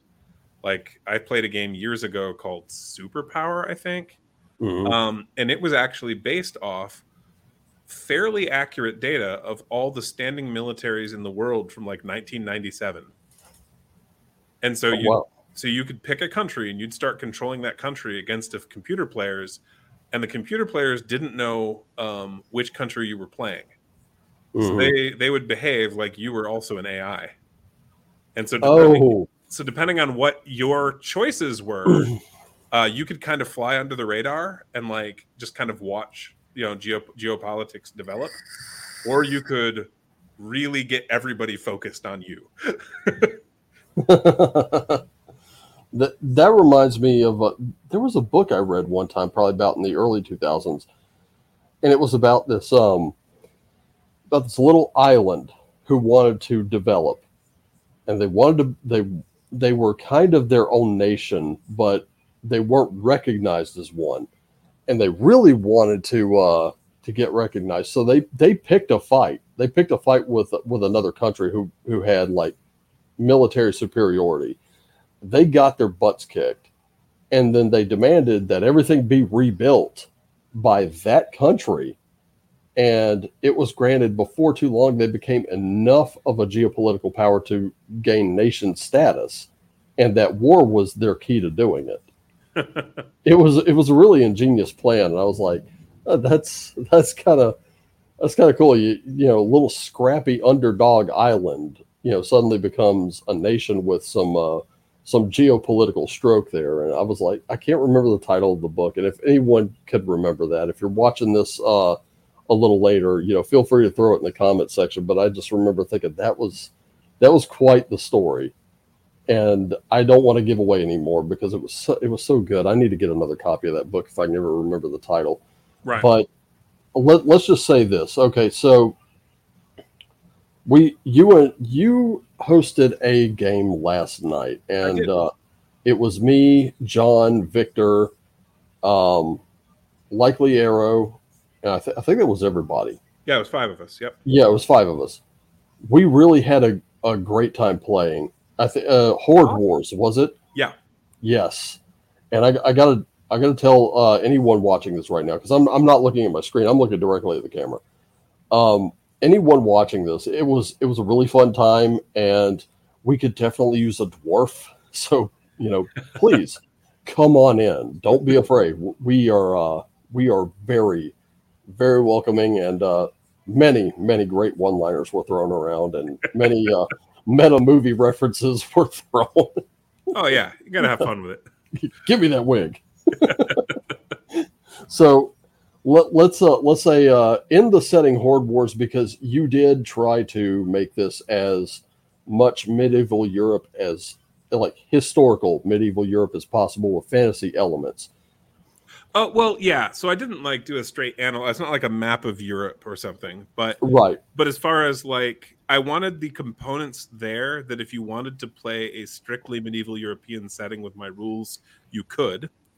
Mm-hmm. And if you wanted to play with kind of a mid fantasy to high fantasy level, there's also rules present for that. And right. so my setting is kind of a hybrid of these two things. But obviously, if you want to make your own setting with my game rules, you can borrow the relevant components for your world. Right. I, and that's one of those things I love is like kind of like what I call game interactivity or connectivity, where you could take you could take two or three separate systems and, and put them together in elements. So you could take rules from one, the setting for another, and then elements from a completely different book and put them all together, make your own mega game, and yeah. you know have a lot of fun with it. In fact, I got a I got a few books sitting on my coffee table right now. I just picked up uh, Monster of the Week and Monster of the Week Tome of Mysteries because they they just looked interesting to me, and I was like, hmm, well, let's give these a look. And I, I've already kind of like started reading a few pages of it, and I'm like, okay, X. They mentioned X Files. I'm in. Son mm-hmm. of a bitch, I'm totally in. But let's just say your setting right now, you're going to introduce a plague on top of let's just say there's a goblin invasion um you know our our players have to hold that off and on top of that there's a disease coming what kind of disease do you think would present the most challenges here? So, so, well, let's see. So, on the one hand, I I do have the capacity for magical healing, right? Supernatural healing through through priests or that or or or acolytes or this kind of thing. Well, correct. There is um so what you'd need for that kind of thing is either a plague that was in some way resistant to it or one that that was transmissible enough that the healers couldn't keep up with it. What about what about this? Um, plague with magical resistance because it's magical in nature. Sure, sure, you could you could do that. I um but even even without that, just just like say if you were trying to fight measles versus um um well, we were what we were talking about uh, the uh, the coronavirus. Um, mm-hmm. coronavirus. I don't remember the exact number, but it's it loosely speaking, it's something like two or three people. Like if you get COVID over the course of your uh, transmissibility period, on mm-hmm. average, you'll infect like two or three other people. Right. Uh, well, with the measles, it's like fourteen. Ooh. So, so if you had a disease like that, that like takes off pretty fast and you don't catch it right away, mm-hmm. um, even a pretty big established church, if you assume like a quarter of the clergy could try to fix it, mm-hmm. well, how many people are clergy? Like one in a hundred tops? Yeah. You might not be able to keep up with the plague because now you're dealing with like one in 400 can maybe fix it like once a day for one person. So the character that I played, Sir Arthur Royce, he's a uh, part of Fire uh, Fireheart Keep, yeah, which is like a uh, sort of like a Knights Hospitaller type of group. Yep. Uh, the which is where our term hospital comes from. And of course, the Red Cross does come from the Templars, as we're, we're aware.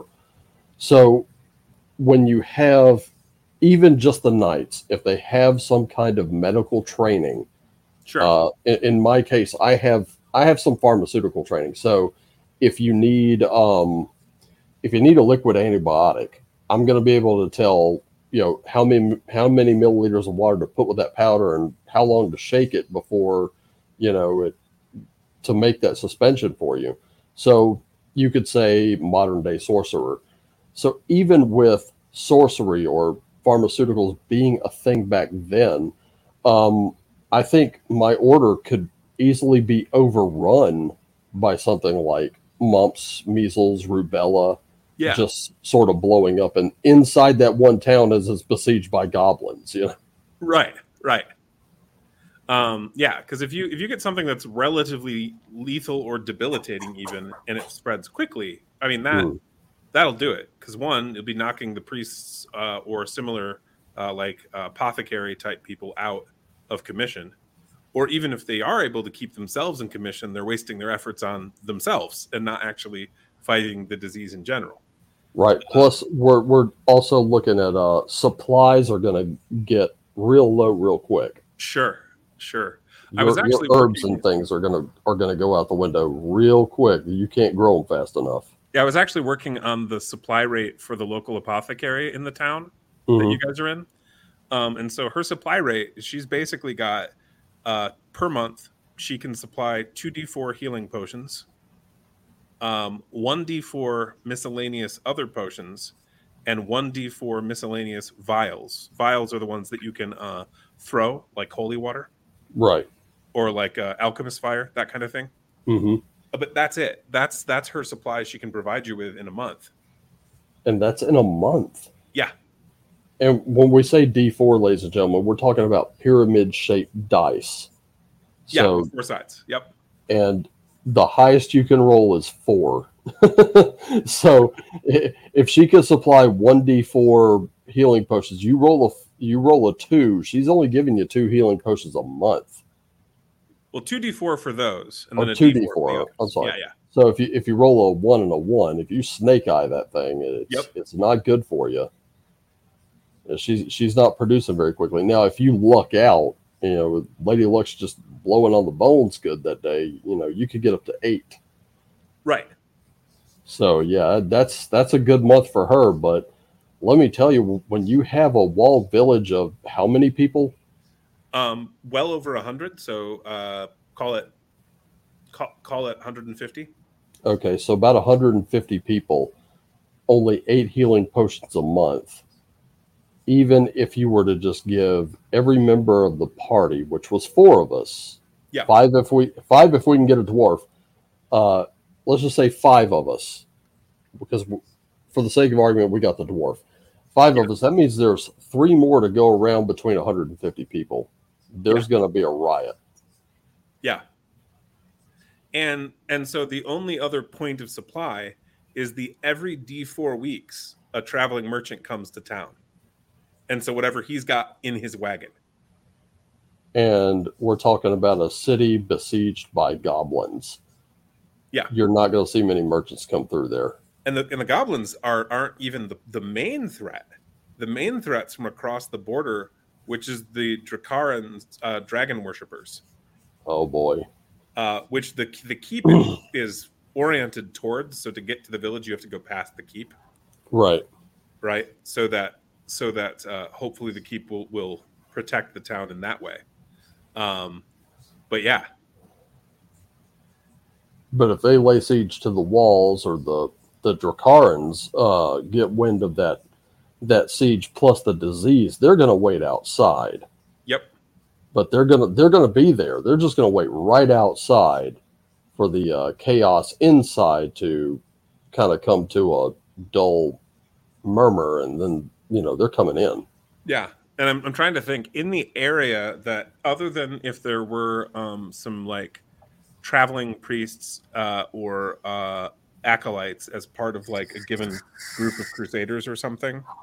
Um, the only other healer in the town is uh, is the guy in the in the stone chapel, and so there is a priest who can heal like once a day, uh, one person, and he can also bring a, a person back from the dead once a day, uh, with certain conditions. The body has to be intact, and that can they can't have died another time uh, at their current character level. Wow. So Okay, for so NPCs who don't gain character levels, he can bring you back once. For player characters, he can bring you back once per level potentially. Right.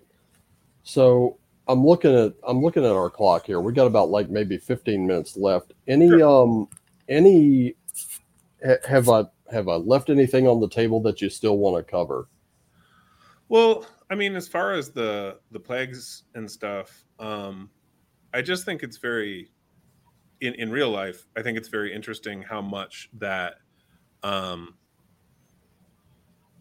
people are manipulated not by what their eyes can observe or by what they can find out by simply asking their friends and neighbors about their direct experiences, but by basically just um, propaganda by things said on the news that frequently turn out to just not be true but even in the cases where they are true um, are often exaggerated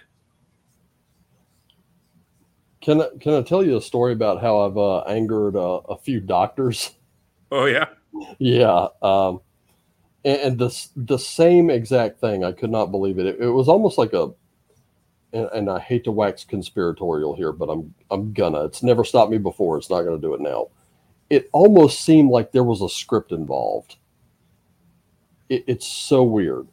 The first doctor I visited. Now this was because I have the last time I, I took a flu shot only two times in my life and both were uh, back when I worked in corrections, and both were, you know, be, I don't know what ramped up the what I call the sales game the last couple of years, but I mean, both my captain and my lieutenant were all up on me to get this uh, flu shot until finally I caved and I said, "Fine, fine, before work I'll get this thing."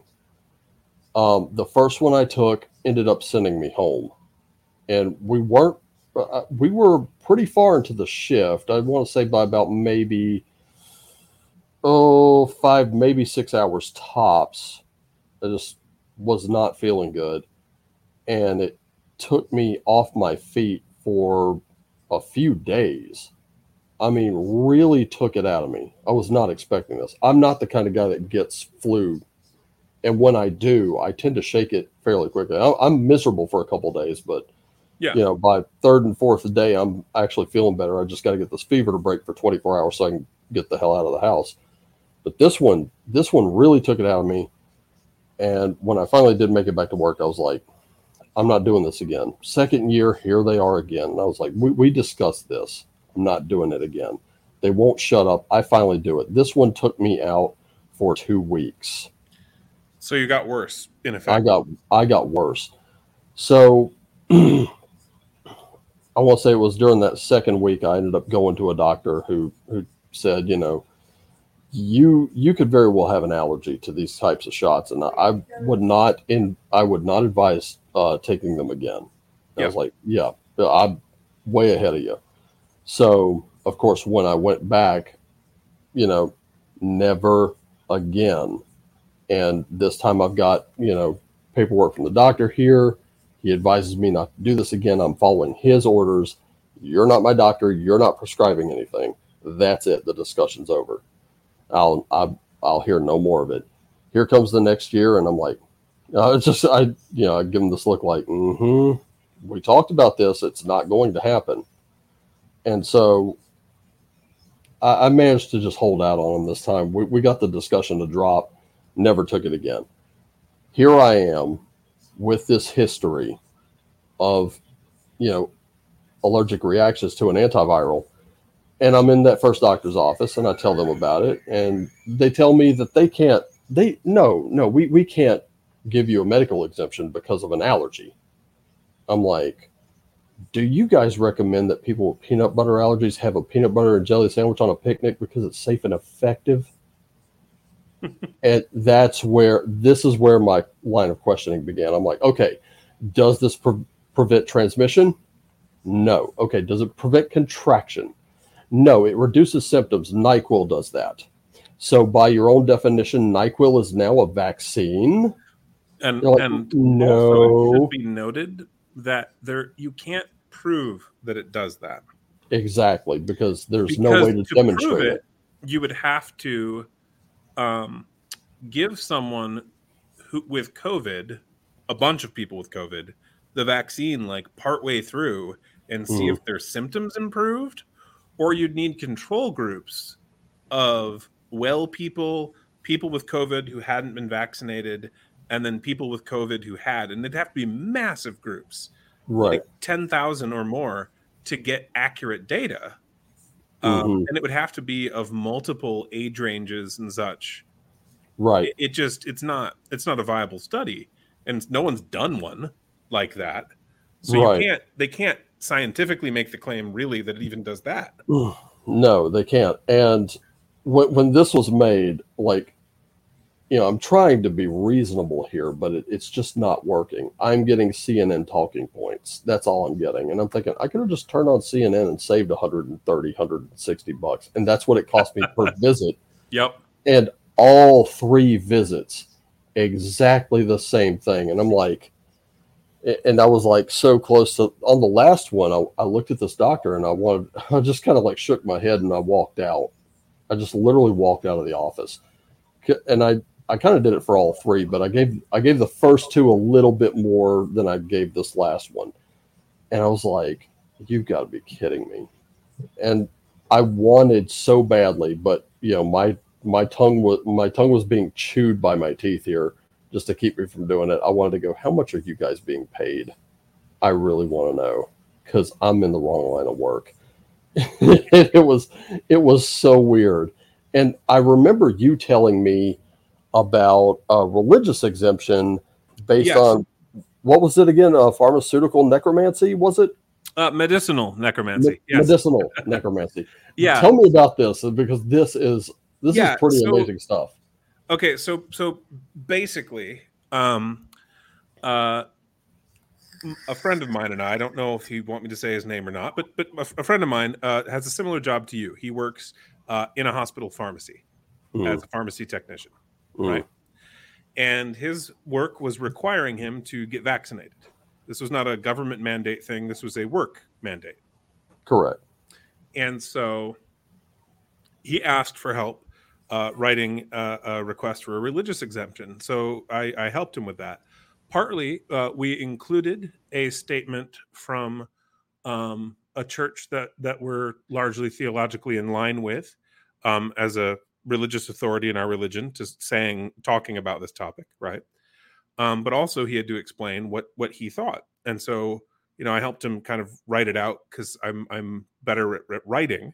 But he he told me what he thought. We discussed it, and I was like, all right. So then we worked on it together. And basically, uh, the objection boils down to that we are um, that we're both Christians. We both believe that we were created in the image of God.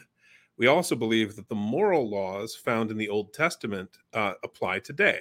So, for example, you agree with most of them, I suspect. Uh, don't murder, don't steal, right? Don't sleep with your neighbor's wife. These kinds of things. So, Yes. well, Yes. included among the moral laws, or at least potentially, are directions about how to treat the dead. Mm, okay. Yeah. Go on. and discussions about how touching an un- a dead body makes you unclean, or put another way, um, means that you shouldn't be going to public assemblies right. because that that's the effect. You had to like take time and purify yourself and stuff. Well, this this is a wise thing from a medical perspective. If you've been playing around with a corpse for one reason or another, whether you found some roadkill or whether you've just uh, you know worked at a mortician's office, it's Mhm. unwise prior to getting cleaned off, right? To go around a bunch of other people, you could get them sick.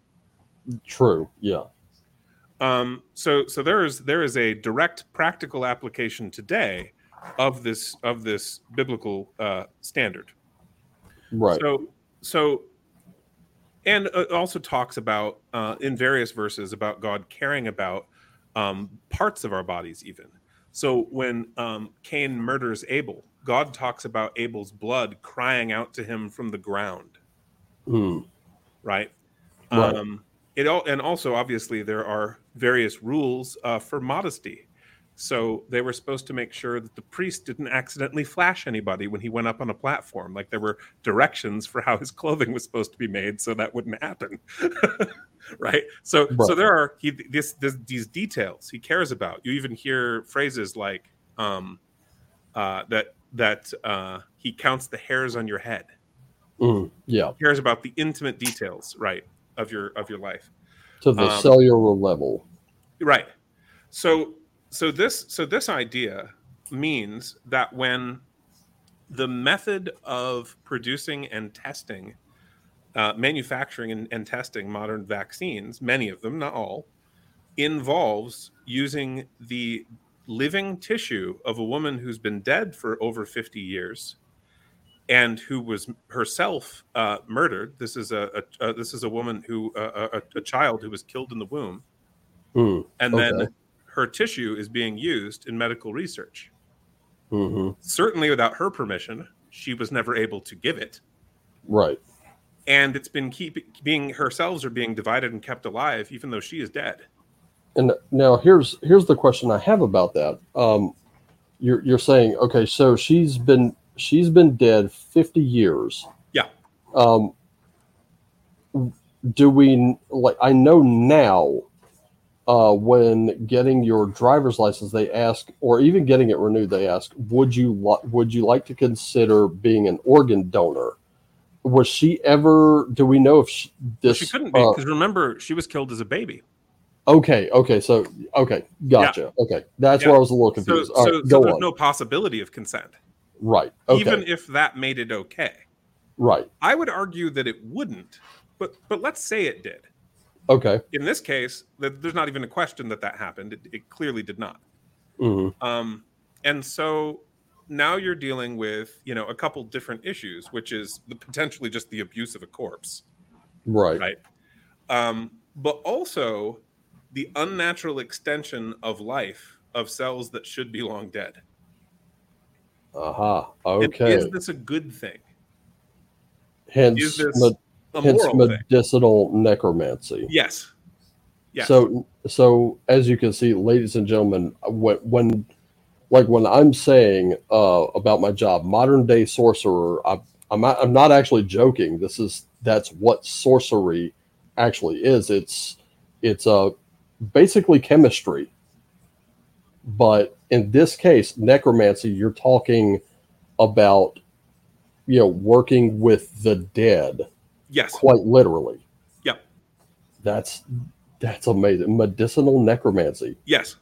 That is wow. so so this is this is potentially a moral issue for for Christians. Now, some Christians are of the view uh, that um, that that that those components of the Old Testament are not part of the moral law, but are only part of the ceremonial law, Mhm. uh, which is stuff like about how the priests were supposed to behave or the sacrificial system was supposed to exist and stuff for Israel. right. Um, and those things Christians don't have to follow, and they're quite Mhm. right. That is true.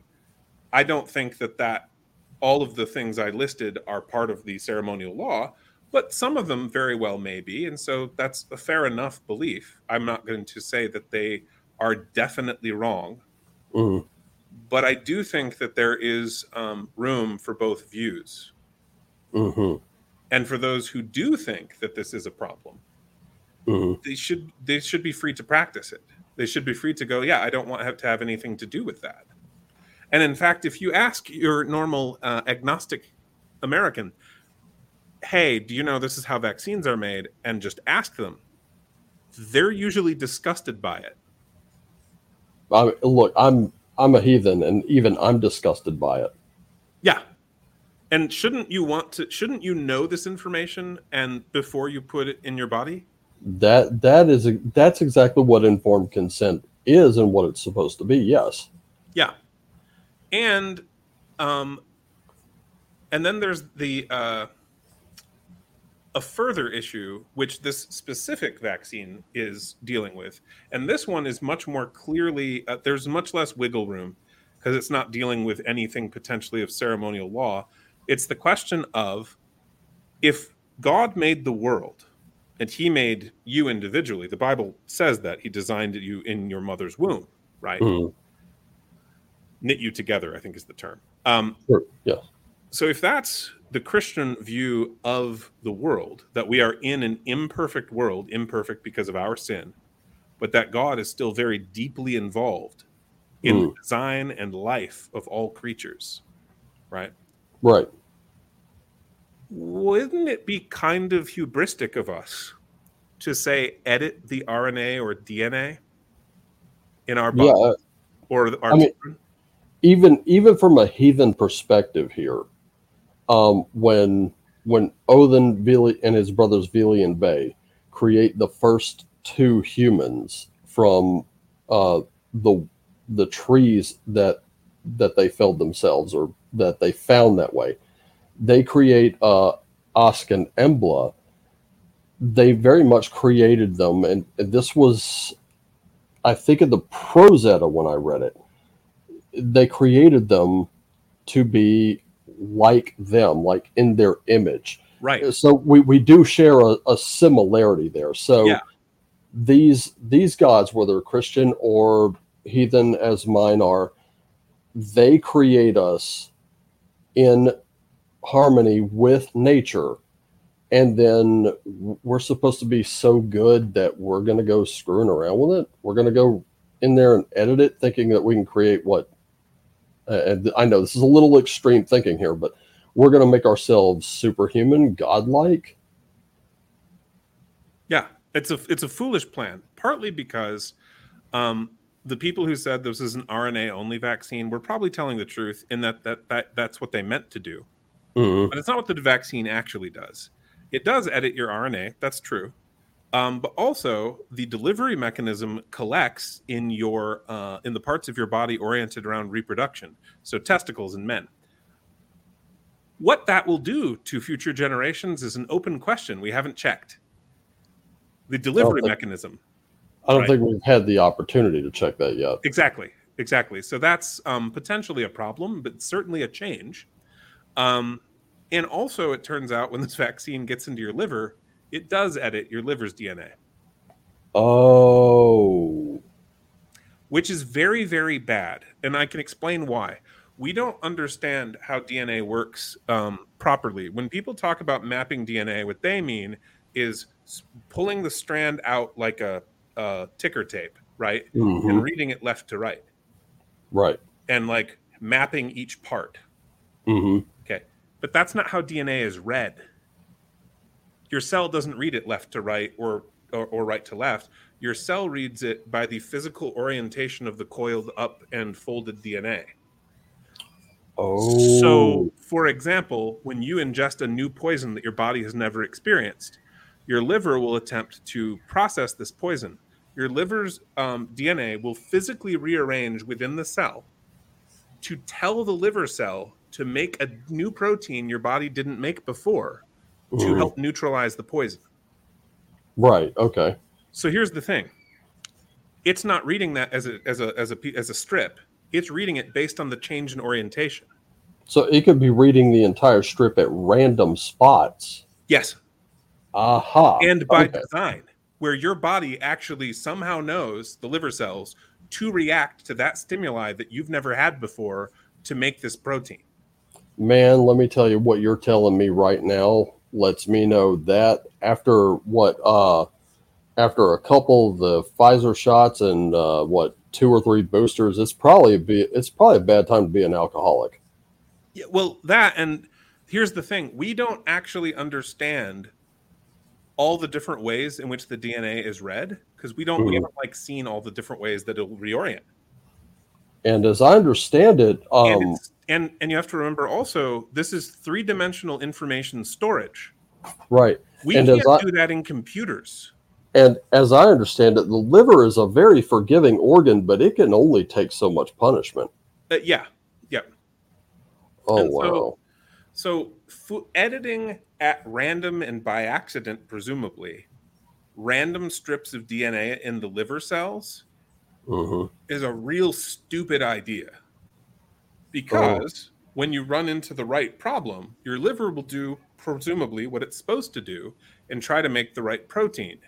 Except you just fed it a bunch of gibberish to make Mhm. instead of what's supposed to be there. So, so what we're looking at here is a, a sort of an Ian Malcolm um, thought of. You spent so much time thinking of whether you could, you didn't think of whether or not you should. Yeah. Yeah. Oh, Yeah. And so and and here's the other thing. We also don't know, right, how the liver how the DNA knows to rearrange itself. It does do it. we We just don't don't, actually know know why. Right, like like it has rhyme and reason, but we just can't figure out what the rhyme or reason is. Right. So we're doing the equivalent of editing the most complex computer program that we've ever encountered, orders of magnitude beyond anything we can actually make, without understanding how it works. hmm And and here's another thing, just to kind of throw this out there. I mean, it's take it for what it is, but uh, a medication like warfarin, we give this to heart patients, or actually, we dispense it. the The doctor's the one who makes the Yeah. order for it. Uh, and if you're a heart patient, what warfarin is is it's a blood thinner, and what it does is when you take it, it does thin the blood so that if you do have blockages, you have stents or whatever, it, it makes the blood flow a little more freely. Now, you don't want to get punched and you don't want to have an accident while you're taking this stuff because, yeah, you'll bleed out. But here's the thing that uh, the reason I bring that up any used bottles we have to dispose of in hazardous material boxes. Hmm. Yeah, let that sink in. And one of the things I was told uh, back when I started working in this pharmacy was, well, just about everything in here is toxic to a human at, at some point or another. It's just in what doses do you give it? Oh, oh yeah, that's quite true of pharmaceuticals in general. Um, and any of them will harm your liver to some degree. It's a question of how much and how quickly it'll bounce back. Right. But what we what we've done with this mRNA vaccine um, and the associated boosters is we've actually, if in effect, poisoned the ability of the liver to fight off certain problems. oh, Except boy. we don't even know which ones. Uh oh. right? That's that's not a wise thing to do. Um, we didn't. I, I assume. I hope the people who made this didn't know that would happen until it went into people. Because if they did know, they should be executed. Yeah, I'm I'm in full agreement with that. Um, and it's just so. So those are the. But but, but back to the, what you were asking about. The the main moral objections, right, for for a Christian are there is an order uh, in the design of life, and in particular human life, described in the Bible and of core right to the human um, to, to, to the Christian religion, um, and that's a reason why messing with the created order shouldn't be shouldn't be done in that way, right? That's Mhm. that's a that's a moral issue. And then the second one is um, this issue of how we are treating the dead and whether or not this is something that would be morally good. And the real trick, right, isn't whether or not we can benefit from evil research. I don't mind that we use hypothermia research that the Nazis did. I Mhm. would very much mind if they were still doing it. Right, right. But in one in one case, the the really damaging work was already done, and now we have the outcomes of it, and now we can say, okay, well, we should do this in response. We shouldn't do that in response, because that's already done. It's not that we did it ourselves. In this Right. case, we're doing it ourselves. Exactly. This is an ongoing uh, evil activity. Mm. Yeah, about what two, three years of it now. Well, no, no. This vaccine uh, methodology has been in place for about 50. Oh no, no, I, I know about that, but I'm talking Yeah. about th- this one in particular. Oh, yeah, yeah. Yeah. Oh wow. So, and and and like you said, um, a lot of uh, a, a lot of pagan religions, not all, but a lot, also believe in a created order, and so they would they would share Christian and, for that matter, Orthodox Jewish uh, views on this topic.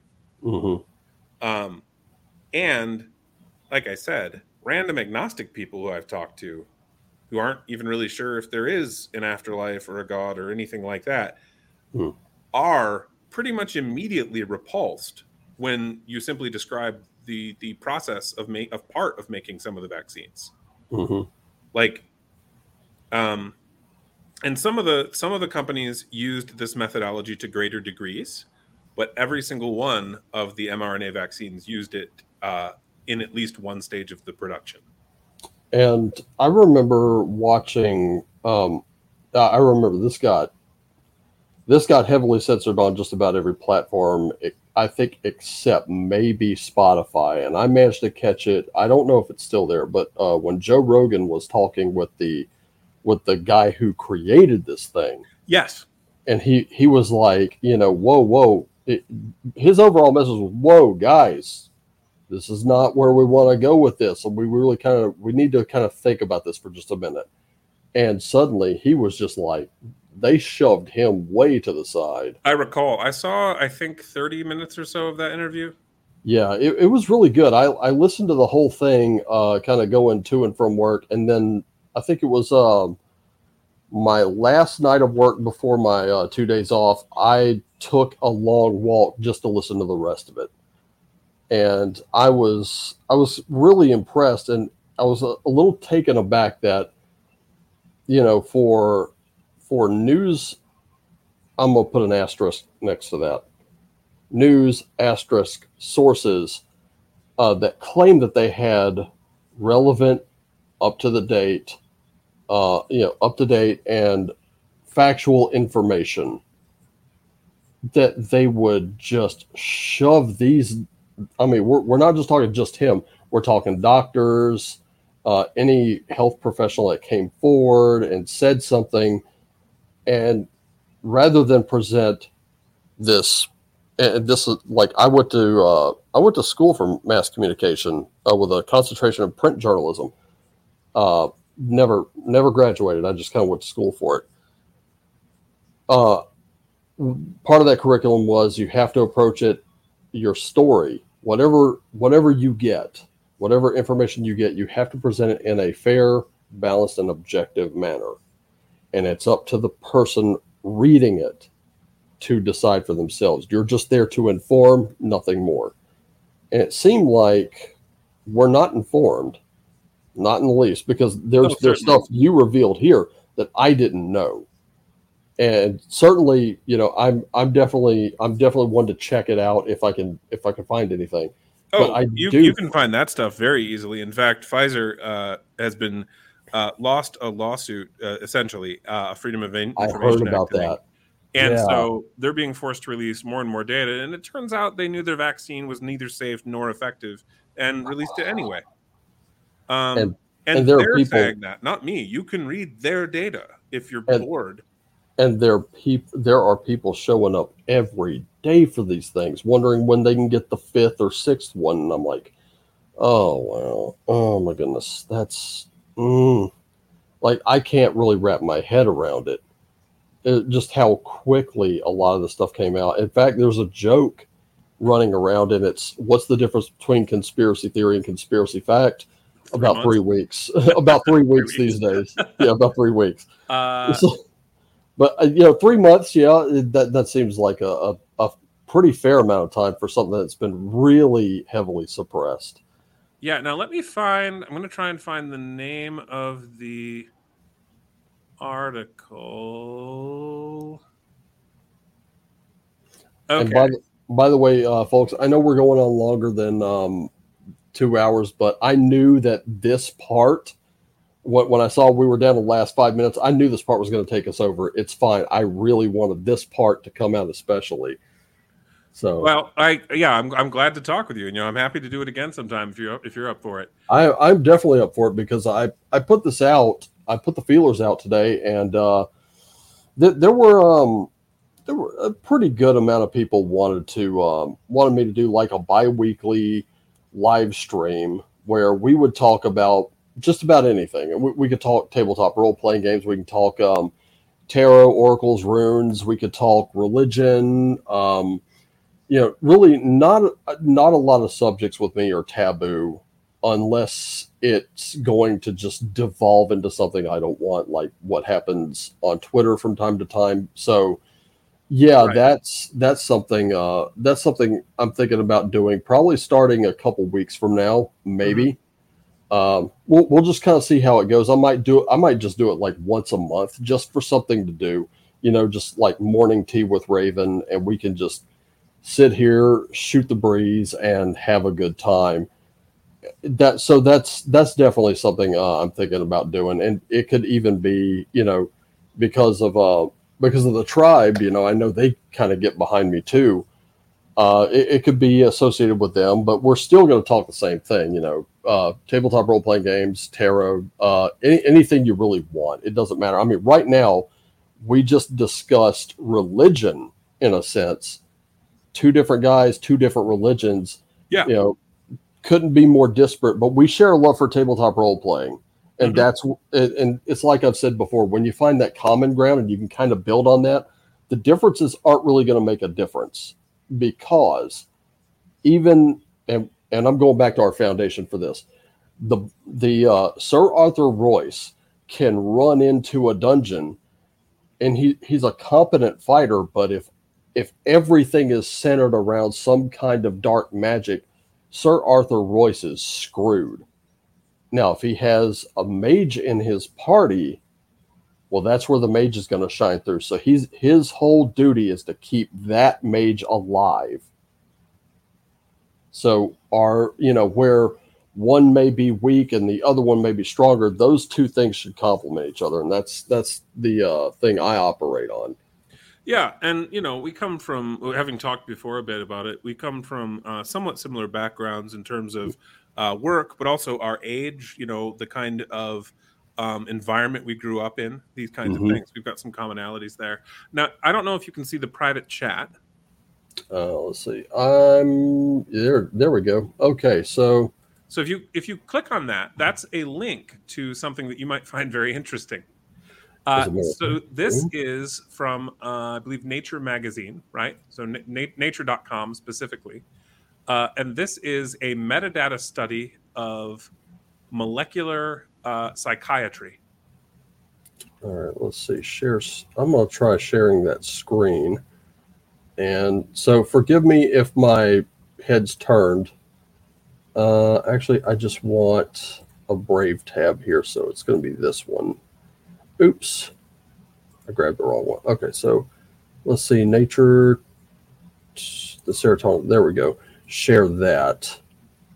Yeah. So so basically, this study is quite lengthy, and in fact, if you scroll halfway down or so, you'll start seeing the sources. It uses seventy-five different sources. This is a heavily researched article. Gee, um, good and they were and they were specifically study uh, using metadata from 17 psychiatric uh, studies um, to uh, basically to prove uh, that the the idea of a chemical imbalance in the brain and uh, relating to serotonin uh, excess or or, or deficiency mm-hmm. has no causal link whatsoever to depression what, did they ever find out what was the causal link to depression? No, no. They yeah. are saying that depression can cause low serotonin. Mm-hmm. The reverse is not true. They're showing that in healthy individuals where they deliberately reduced their serotonin, mm-hmm. it did not cause depression. And that there are people with high serotonin levels who are depressed. Oh, wow. And that the idea this came out quite recently this article um, uh, specifically uh, the 20th so three days ago. Mm. um, so specifically that's that's what they're dealing with. But in general what this is showing is that a pretty big chunk of the american population has been uh, lied to. And medicated halfway to hell. Yeah. Oh wow. Yeah, and and so as, as far as i can tell this is a a very thorough study using a bunch of other people's uh, work um, people in the industry who are advocating this this view right Mhm. and they're going hey if you actually look at your own data this this shows the opposite of what you're saying God, that is brutal. um, and to and so i don't know if you remember um, tom cruise uh, Yeah. that kind of ridiculous interview he gave almost 15 18 years ago On uh, Oprah Winfrey, you mean? uh, i believe it was no no the one before that uh, it was they were they were in like the same month not the Okay. couch jumping one the other one Okay, yeah, yeah. Okay, so not Oprah, but yeah, I do remember the one you're talking yeah about. so he was right he was right he was right that the that at least in this specific instance right specifically related to serotonin Right. that that they were lying and that in fact this this would do nothing to treat the uh, problem at all but it would mask the symptoms that was the claim he made. and that is precisely what this study is showing Oh wow. And and there it is. I mean, it it was right there in front of us. I'm I'm gonna bookmark that because I am definitely gonna go and read through that a little bit later. At least when I have a, a moment or two between writing and doing Yeah. all the other crap I do. Yeah so i thought i thought that might be of interest to you and that's a That- piece that of is of current it. news That's definitely of interest to me. Thank thank you so much for that. And uh, um, yeah, I think uh, we're at we're at two hours and twenty one minutes. Uh, anything you else you want to add before we uh, close out here? Um, no, not really. I mean, other than if any of your listeners happen to be in the uh, you know Great Lakes area and are interested in coming to Grand Con, I'd love to have people show up for our live play event at that convention on Labor Day weekend in Grand Rapids, Michigan. Oh, nice. I w- wish I could be there. Unfortunately, uh, a little travel challenge at the moment. But um, Oh, d- y- yeah, well, I'm I'm all the way in New Jersey, so it's uh, I- it- I drove me- there once. Yeah, you probably don't want to do it again. Not Uh, really, no. I, I don't blame you. I, I take no offense to that whatsoever. But uh, anyway, I I do want to uh, let everyone know on uh, the Basic Experts Guilded server. We do have a gaming table there. You are more than welcome to join us for Horde Wars.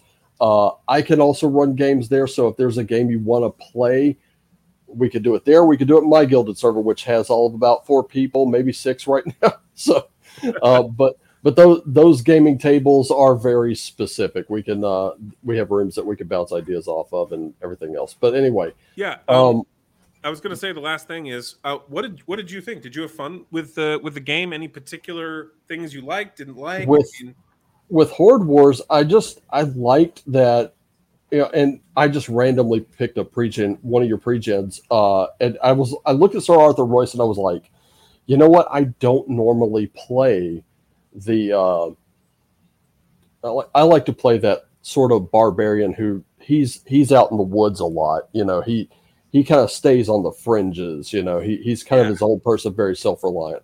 In this case, I'm playing a very young uh, knight who is part of a holy order, Right. and I thought, you know, I don't normally play that type, so it's like let, let's. I, I like that there was a bit of a challenge there that I could play against my type, and it was so much fun. And I could picture him being like sort of a young Arthur in Excalibur, just not being Arthur. You know, I really kind of got that vibe off of him, and it was so much fun to play. And I liked that he could just do what he was good at doing. And it was it was a lot of fun, and a little bit of my outside the box thinking uh, actually got to come into play. I got to make a decision like right off the bat. It had to be a, a pretty quick decision too, and Yeah. my decision uh, ultimately paid off. And I was like, oh, thank goodness. But yeah, when I found out I was the group tank, I was like, well, you are. I mean, you and you and you and Victor in different ways. He's easy to hit, right? And he Right. isn't as resistant to damage, but he can recover quickly.